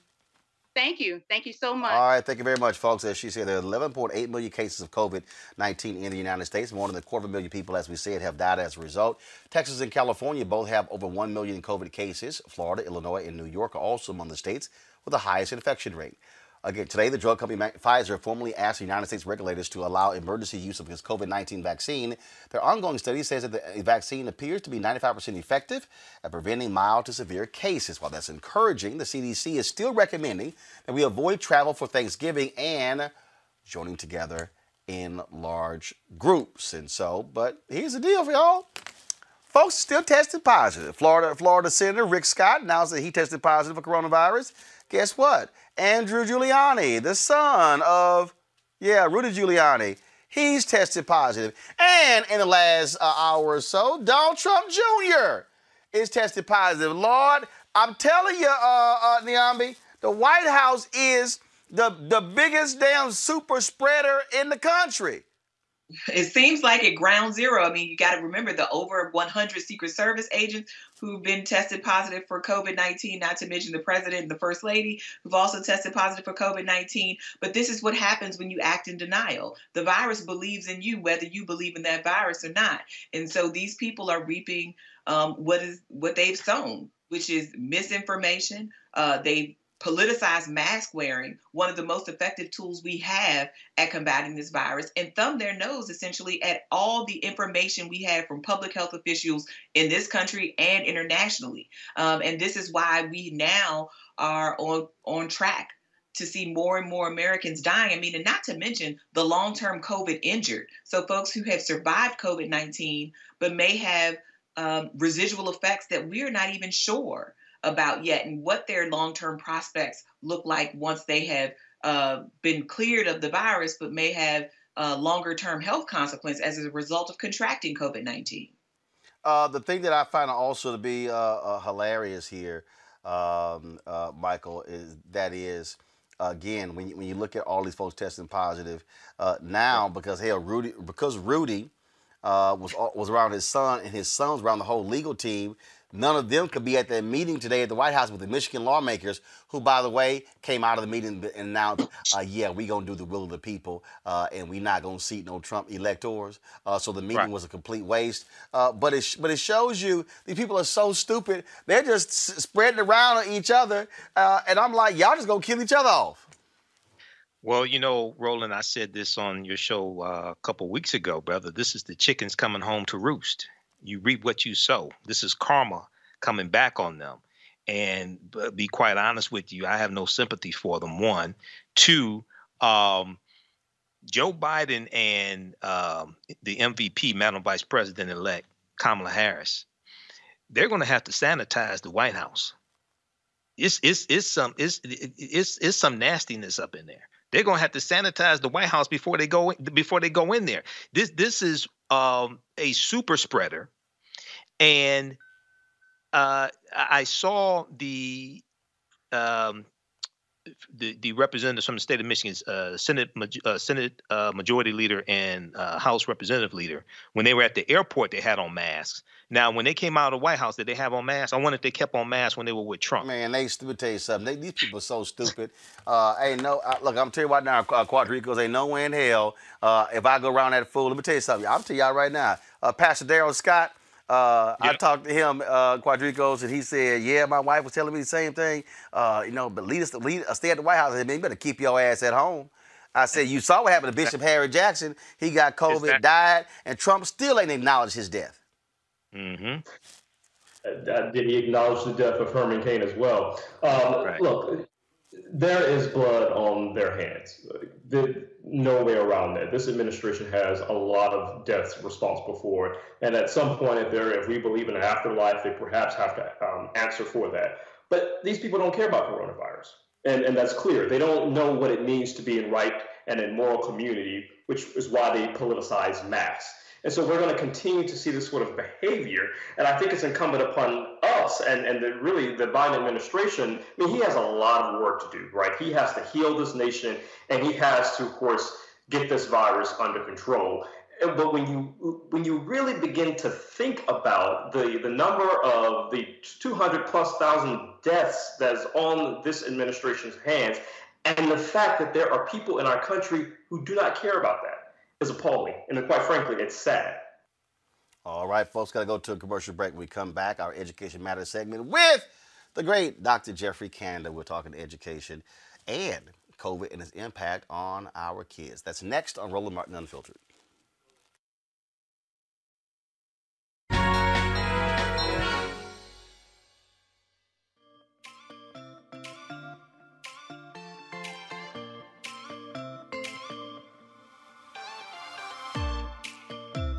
Public employees had make getting through this pandemic possible. So, one, thank you for your service. Thank you. Your AFSCME family, this is our moment. This is our moment to show what the green mean machine is made of. For the next week and a half, we've got to show our power and make our voices heard every single day. We will mobilize, we will organize, and we will win. Oh, ask me. Oh, ask me.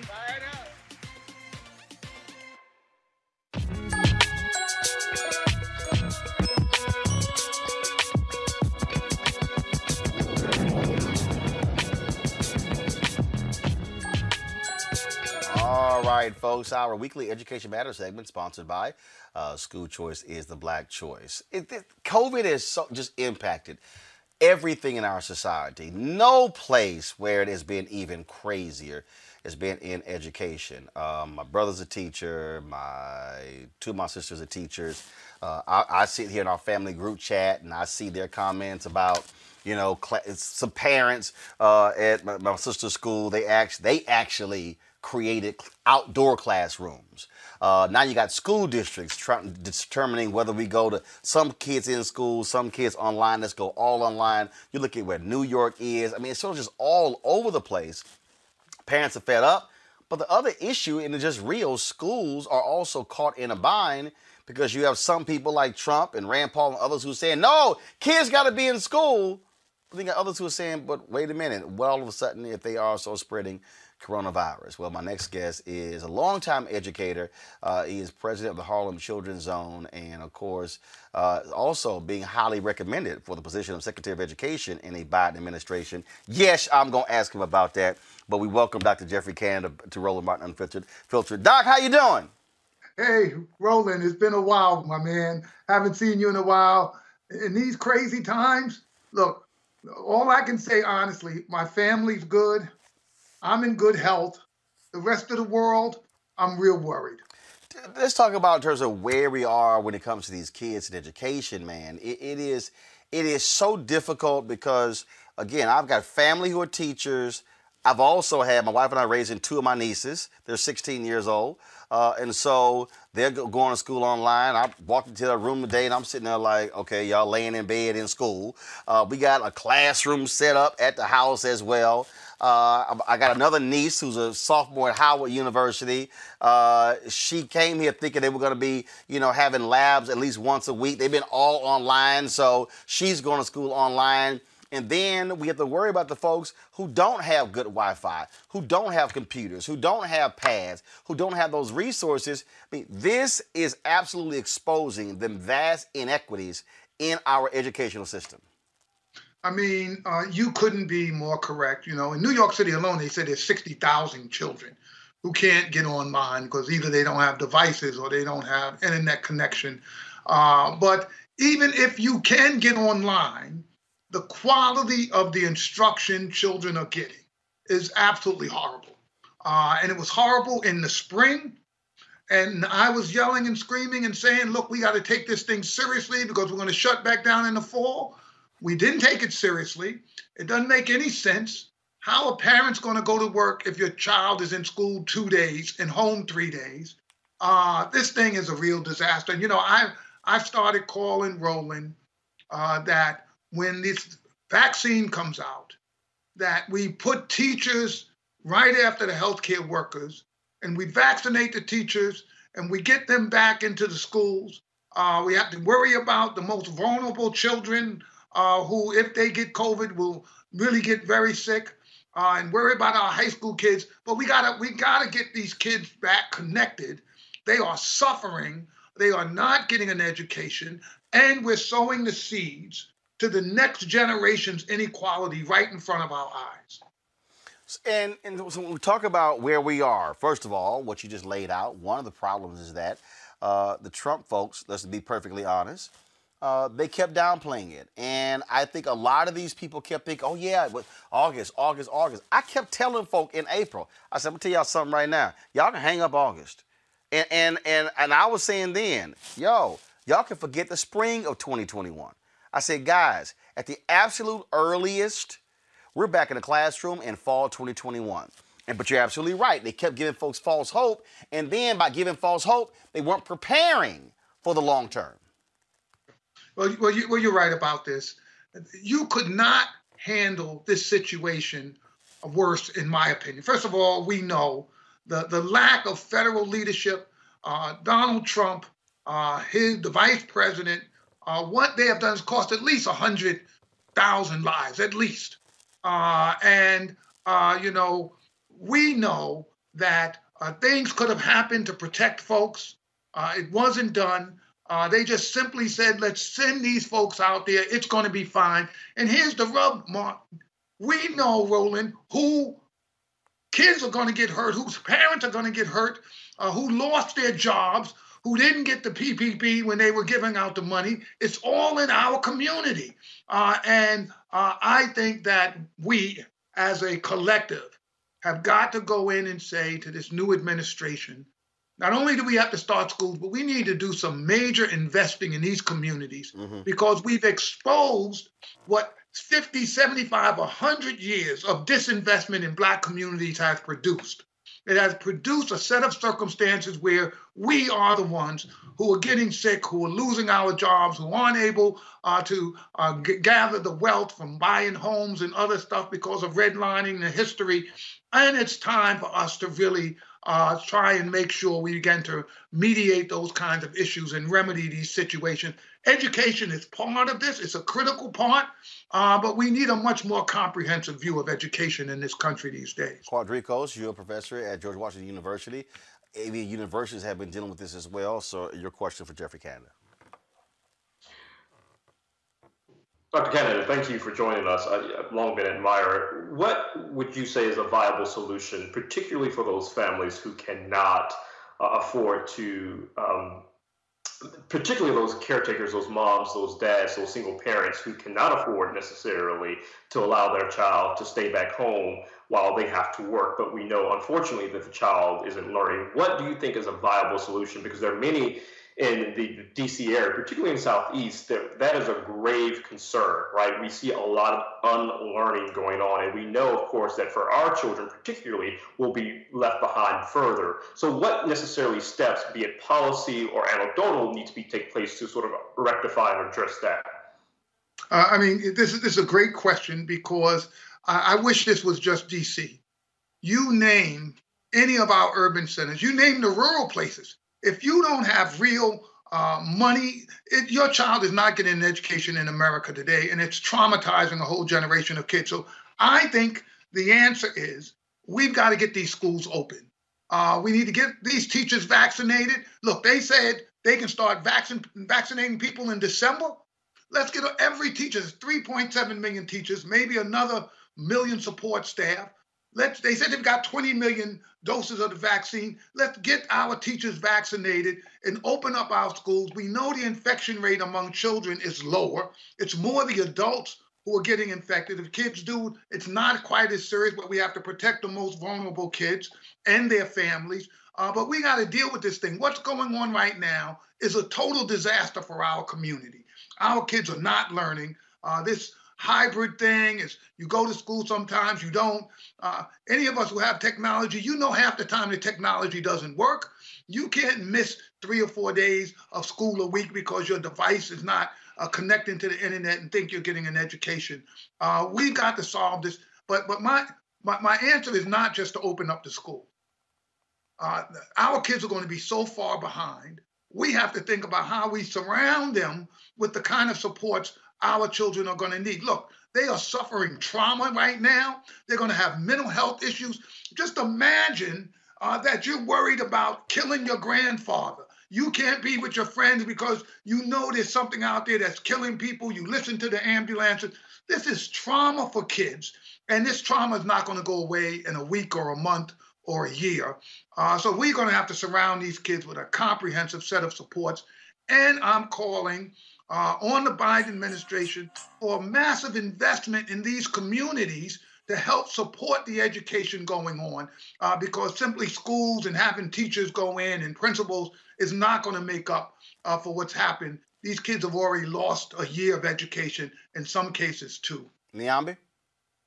Yeah, so you actually hit on something that I was going to ask Dr. Canada, which is how do we help these students who have lost so much um, so quickly? Um, and what do you think the long term consequences? How do we get to the catch up phase? Will they ever be able to catch up? And then what kinds of um, accommodations do we need to make for that? And then I was going to ask you to address these other kinds of collateral damage that are happening to these children outside of learning their social skills and their social development and other kinds of things. Yeah. So look, the, the we know about uh, ACEs, adverse childhood experiences. We know that when kids grow up in households uh, where there's uh, domestic violence, substance abuse, poor mental health, uh, loss of an apartment, we know the impact of the stress on that impacts these kids into their 20s and 30s.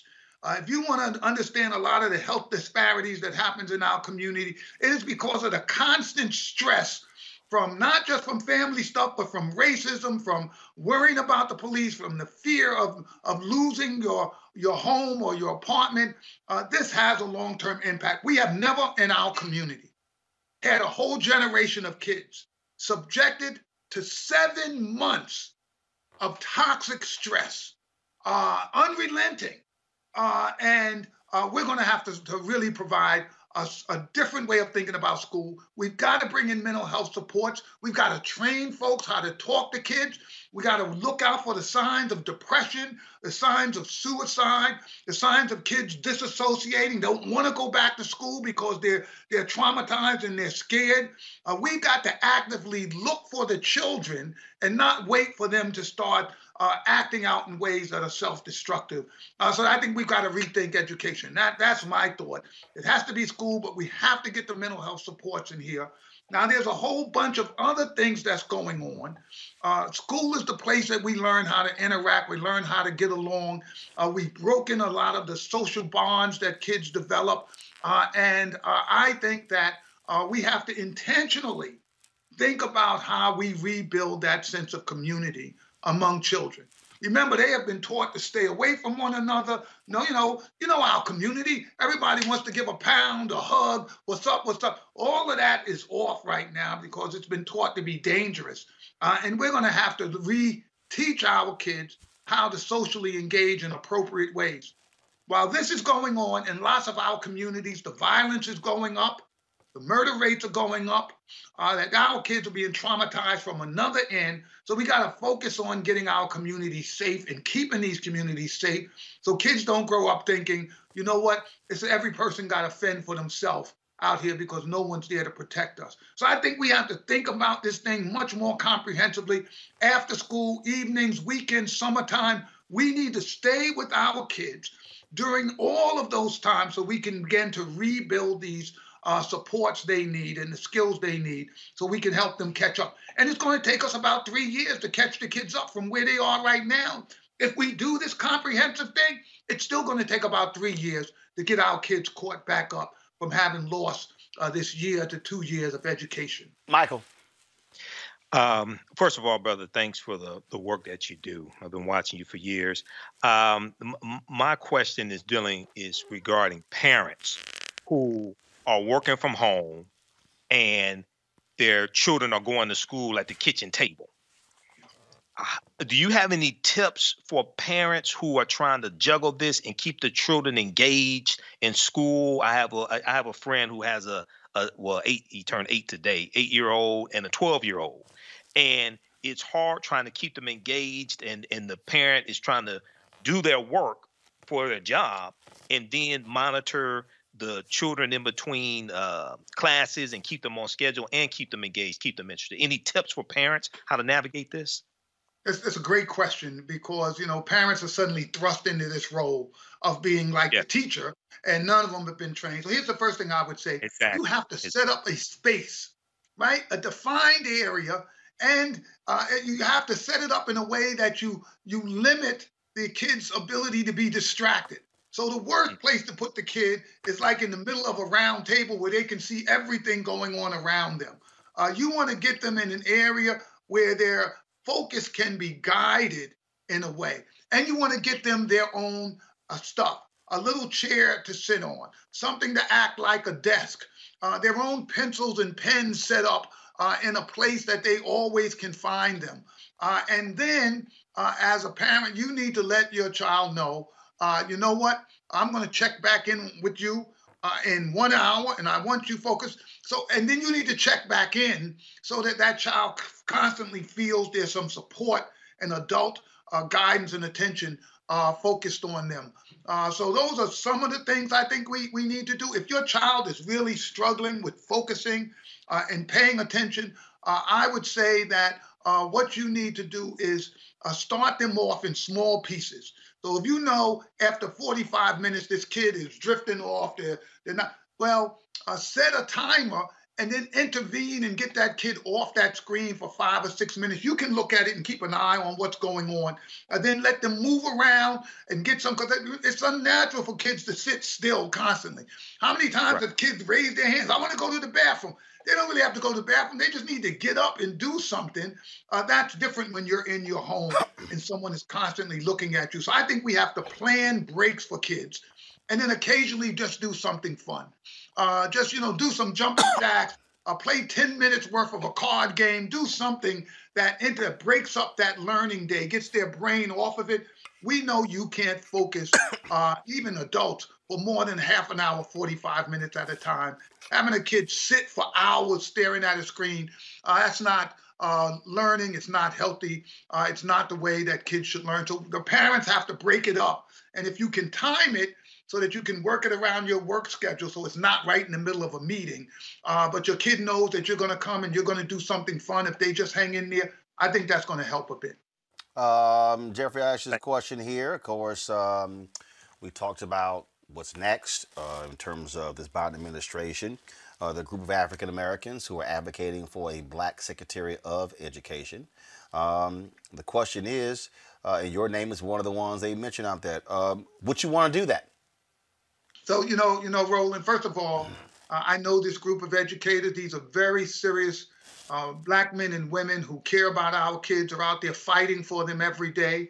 Uh, one of the big issues we care about uh, is we want great schools. We don't care if they're traditional public schools, if they're charter schools, if they're parochial schools. We want great schools for our kids because we don't have the time to wait for them to fix this thing. Uh, if you have a kid in the third grade you can't say, well, a couple of years from now, I think maybe your school will be okay. So until then, we're just going to sort of uh, have to do with this. That doesn't make any sense. So there are a group of us who are saying, let's just make sure we're giving our community every opportunity possible. Because if you have money, you have options. You can send your kid to a private school, you can send your kid to a parochial school, you can pay for that. If you don't have money, you are really stuck and if you're stuck in one of those places where you don't have high quality education, uh, you have no choice for your child. And we know what some of that looks like. So I want to be in that discussion. I want to be in that debate. Uh, but just for me, I've started a new job uh, Roland. Uh, it's called the William Julius Wilson Institute. William Julius Wilson, a really famous African American sociologist, started his career in Chicago, then went to, to Harvard. He's written about this issue of poverty, uh, and his two books that I really highly recommend uh, is The Truly Disadvantaged and When Work Disappears. Those books changed my way of thinking about poverty because what Bill Wilson was saying is, look, we keep focusing on the symptoms, but what happens when people don't have work and they don't have jobs and they can't pay uh, for to take care of their families, you get all these other social ills. You get the alcoholism, you get the substance abuse, you get the domestic violence, you get the child abuse, you get the criminal justice involvement. And it doesn't matter if you're black in Chicago or if you're in rural Appalachia, when those jobs leave, these same problems come. So we believe that the answer for our, our community is to get our folks prepared with high skills to get good, decent jobs and I just came out of retirement to start this new institute. Uh, and I'm going to be trying to go out and save an additional million kids uh, in this country over the course of the next five years. So that's my main focus right now. Uh, but I support uh, the group of African Americans who are saying uh, we need to have our community needs to be reckoned with. Look, I'm going to say something, Roland. I don't know. Maybe people think this is controversial. Maybe they don't. There's one reason that President elect Biden is going to be in the White House on January 20th. It's because African Americans went out with COVID and everything else, and they voted that man in. Uh, and when he got the help in South Carolina that turned his whole camp primary campaign around, uh, that was African Americans. So I think our community have some uh, bills uh, that are coming due uh, from this administration, uh, and education ought to be one of those places that we get special attention. Oh well, let me be real clear. Uh, we got there are a number of things that are due. Trust me, and I'm gonna sit there. In the words of that great financial planner Frank Lucas, I'm gonna get that money. Dr. Dr. Geoffrey Canada, always a pleasure, man. I appreciate it. Uh, we'll have you back soon. All right, Roland. Appreciate it, brother. Keep it up. All right. Thanks, thank, everybody. Thank you very much. All right, folks. Just some other some breaking news. 17-year-old Kyle Rittenhouse, a teenage gunman uh, charged with killing two uh, protesters in Kenosha, Wisconsin this summer, was released from jail this afternoon after posting a $2 million bond. He faces a series of felony charges, including intentional homicide and reckless endangerment in the shooting of three men during a protest in August. Two of the victims, Joseph Rosenbaum and Anthony Huber, died that same night. The protests were the result of the police shooting of Jacob Blake, an unarmed black man who was shot in the back seven times just days earlier. Rittenhouse claims he fired his assault style rifle in self defense, but he also admitted that he actually purchased that gun with his stimulus check. Hmm, interesting. Let's go to the case of uh, Quawan Bobby Charles, a 15 year old who was found dead in a sugarcane field earlier this month in Louisiana. He will be laid to rest this Saturday. Selena Charles, the family spokesperson, said, We are hurting right now and will continue to hurt, but Saturday we will come together and finally be able to mourn. The 15 year old was found dead after going missing from his family home. He was last seen with 37 year old Janet Irvin her 17 year old son on October 30th. Of course, he was reported missing that night. However, uh, they uh, the cops did not send out an Amber Alert report uh, saying he probably was at a football game. Of course, his body was found on November 3rd, and so still no one is under arrest uh, in that particular case. And so we continue uh, to cover that as well. Also, folks, uh, the officer who fatally shot 18-year-old Deon Kay in Washington, D.C. on September 2nd of this year will not face criminal civil rights charges. Kay's death sparked nationwide protest and calls for charges against the officer involved.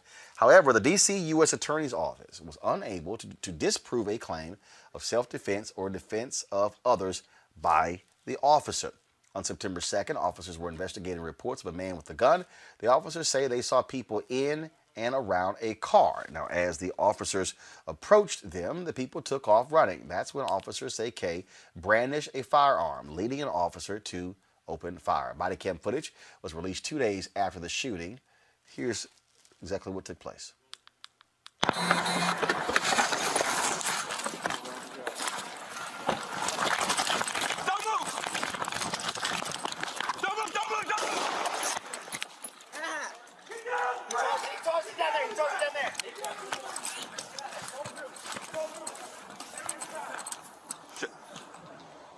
Hey, shot, shots fired, shots fired.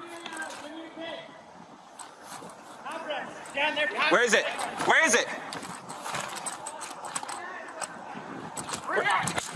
I don't know. I'm looking for the gun. He's up there. I did.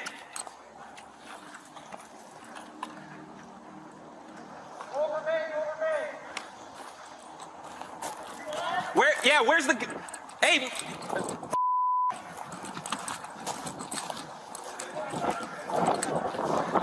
Me canvas. Although the officer involved won't face criminal civil rights charges, the MPD is now investigating whether the officer's use of force was excessive or within the department's policy. All right, folks. Also, remember the story AJ Crooms, the, the brother who was uh, shot and killed along with his friend uh, Sincere Pierce uh, there in Florida? Well, the family of Sincere, uh, they actually uh, are, are trying to raise money. And is literally selling dinners for his funeral. We told you what happened was where uh, was picked Sincere up four minutes later. A cop in Brevard County, they pulled him over, uh, saying that they were they were investigating a stolen car. In fact, they were the, the car was not stolen. Fired shots into the car, killing both of them. This is video uh, sent to us by uh, by uh, Natalie Jackson, the attorney uh, for the family of the family, literally selling dinners to pay for Sincere's funeral.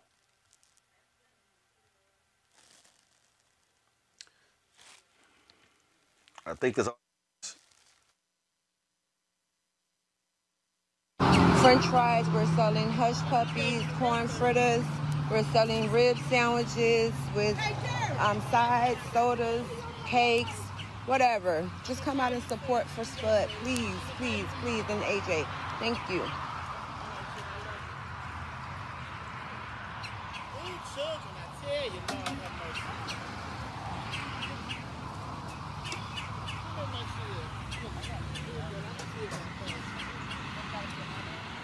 Uh, I've already reached out to Natalie Jackson to find out if there's a GoFundMe or some other kind of fund set up to help defray the funeral cost. Again, this is a photo of AJ Crooms and Sincere Pierce, uh, the two brothers shot and killed by that police officer uh, in uh, in Florida. There. All right, folks, you know what time it is. No charcoal grills are allowed. I'm white. I got you, huh? Yeah, um, illegally selling water without a permit on my property. Whoa! Hey! We don't live here. I'm uncomfortable.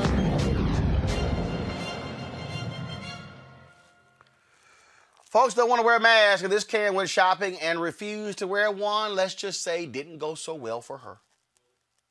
Shirt, no shoes, stand up, stand up.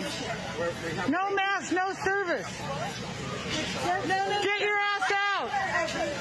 There's no reason why you shouldn't be able to shop without a mask on. Haven't you heard about the virus? Your masks don't work. This has been going on for almost a year now. If they work so well, why are people still getting sick? I wonder, stupid. Can you answer that question?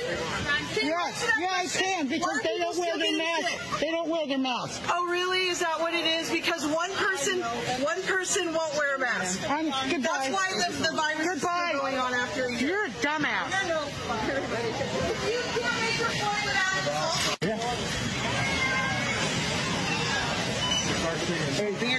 She's arrested.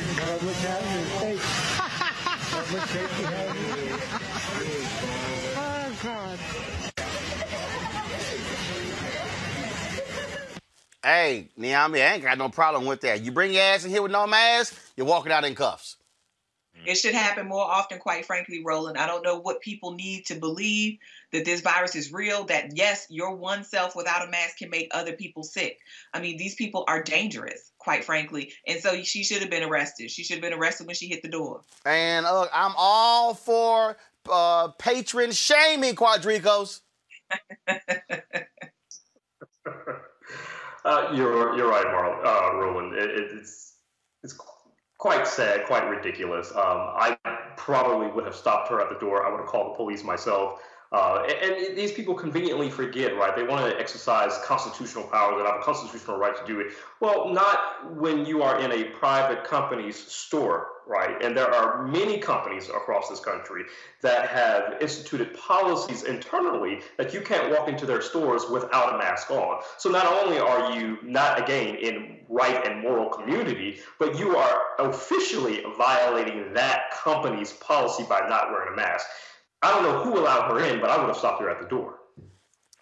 Michael, I'm telling you, these, these people, and I love this. Are you telling me it's been a year? People are getting this because people are not wearing masks? Yeah, dumbass. Yeah. Exactly. Not not only are they getting it, the infection rate is spreading, and the number of cases per day nationwide are increasing. Which which uh, uh, state was that in? Uh, I don't know. I don't know. Well, uh, uh, Ashley, what was that in? Where's it from? Which state or city? Not sure. curious. I know it was at Costco, but not sure what, what, Okay. what city. Y'all don't have a city? so- yeah. So just so just just Somebody gonna get that- cussed out. just the fact that the infection rate is spreading so quickly, and you, it, you've gone from uh, the first uh, 1 million cases of coronavirus in this country took 100 days. The last 1 million cases, it took six days. Okay. And, and it's because of idiots like this, and uh, they're, they're getting sick and spreading it to other people. So, um, yeah, they, sh- they should take her away. They, and and they, they should they actually they should make a public service announcement commercial about uh, uh, Hey. using using her. Tell you the truth. That's all I'm saying. That's all I'm saying. That's all I'm saying. All right, y'all. That's it for us. Hey, y'all want to support what we do here at Roll Unfiltered, please join our Bring Funk fan club. Our goal is to get by the end of the year, get 20,000 of our fans. We're 5,000 away, just 5,000. All you got to do is uh, support us via Cash App, dollar sign RM Unfiltered, paypal.me forward slash R Martin Unfiltered, uh, venmo.com is forward slash RM Unfiltered. You can send a money order to New Vision Media, NU Vision Media Inc., 1625 K Street Northwest, uh, Suite 400, Washington, D.C., 2006. If you're right there on YouTube, more than 7,000 of y'all were with us today. Y'all can sit here and join right there on YouTube. And we also have our memberships on Facebook as well. And so, uh, you know, our Facebook page, if you're watching the show right now, now look, y'all for the freeload now. Support what we do uh, because we're out here. Y'all go ahead and roll the Charlie Member Club. Uh, you know, we're out here trying to make it happen uh, supporting uh, what we do with the show uh, and trying, of course, uh, build up uh, our followers and allow us to really do some great, exciting things. Uh, that's what we're doing right now. So please support us. Quardrico, uh, Niambi, and Michael, I thank you so very much. Y'all have an absolute great weekend. Folks, I will see you on Monday. Holla!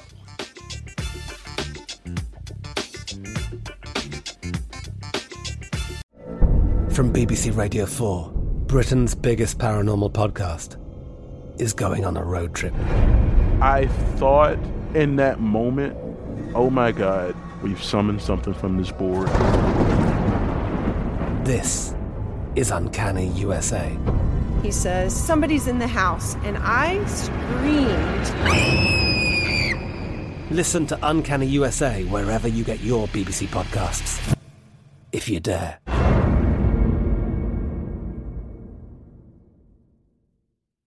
Lucky Land slots, you can get lucky just about anywhere. Dearly beloved, we are gathered here today to. Has anyone seen the bride and groom? Sorry, sorry, we're here. We were getting lucky in the limo and we lost track of time. No, Lucky Land Casino, with cash prizes that add up quicker than a guest registry. In that case, I pronounce you lucky. Play for free at LuckyLandSlots.com. Daily bonuses are waiting. No purchase necessary. Void where prohibited by law. 18 plus. Terms and conditions apply. See website for details. Are you looking for the perfect move in ready home this spring season? Now's the time to buy at Fisher Homes. For a limited time only, enjoy below market interest rates starting at 5.375% APR, 6.139% APR. With these exclusive lower rates, you can save hundreds on a move in ready home and start enjoying the benefits of home ownership even faster. Schedule your personal tour with one of our new home specialists at FisherHomes.com and make this spring the season you find your perfect home sweet home. Financing provided by Victory Mortgage LLC, NMLS 461249, Equal Housing Lender. We went from normal life, healthy child to acute lymphoblastic leukemia or B cell ALL. The St. Jude team came up to get CJ via ambulance. Shortly after that, I noticed a rainbow. It meant that there was hope. We were driving into hope. To have hope is to have your child healthy, and we have that because of St. Jude. You can help kids fight childhood cancer. Please become a St. Jude Partner in Hope today by visiting musicgives.org.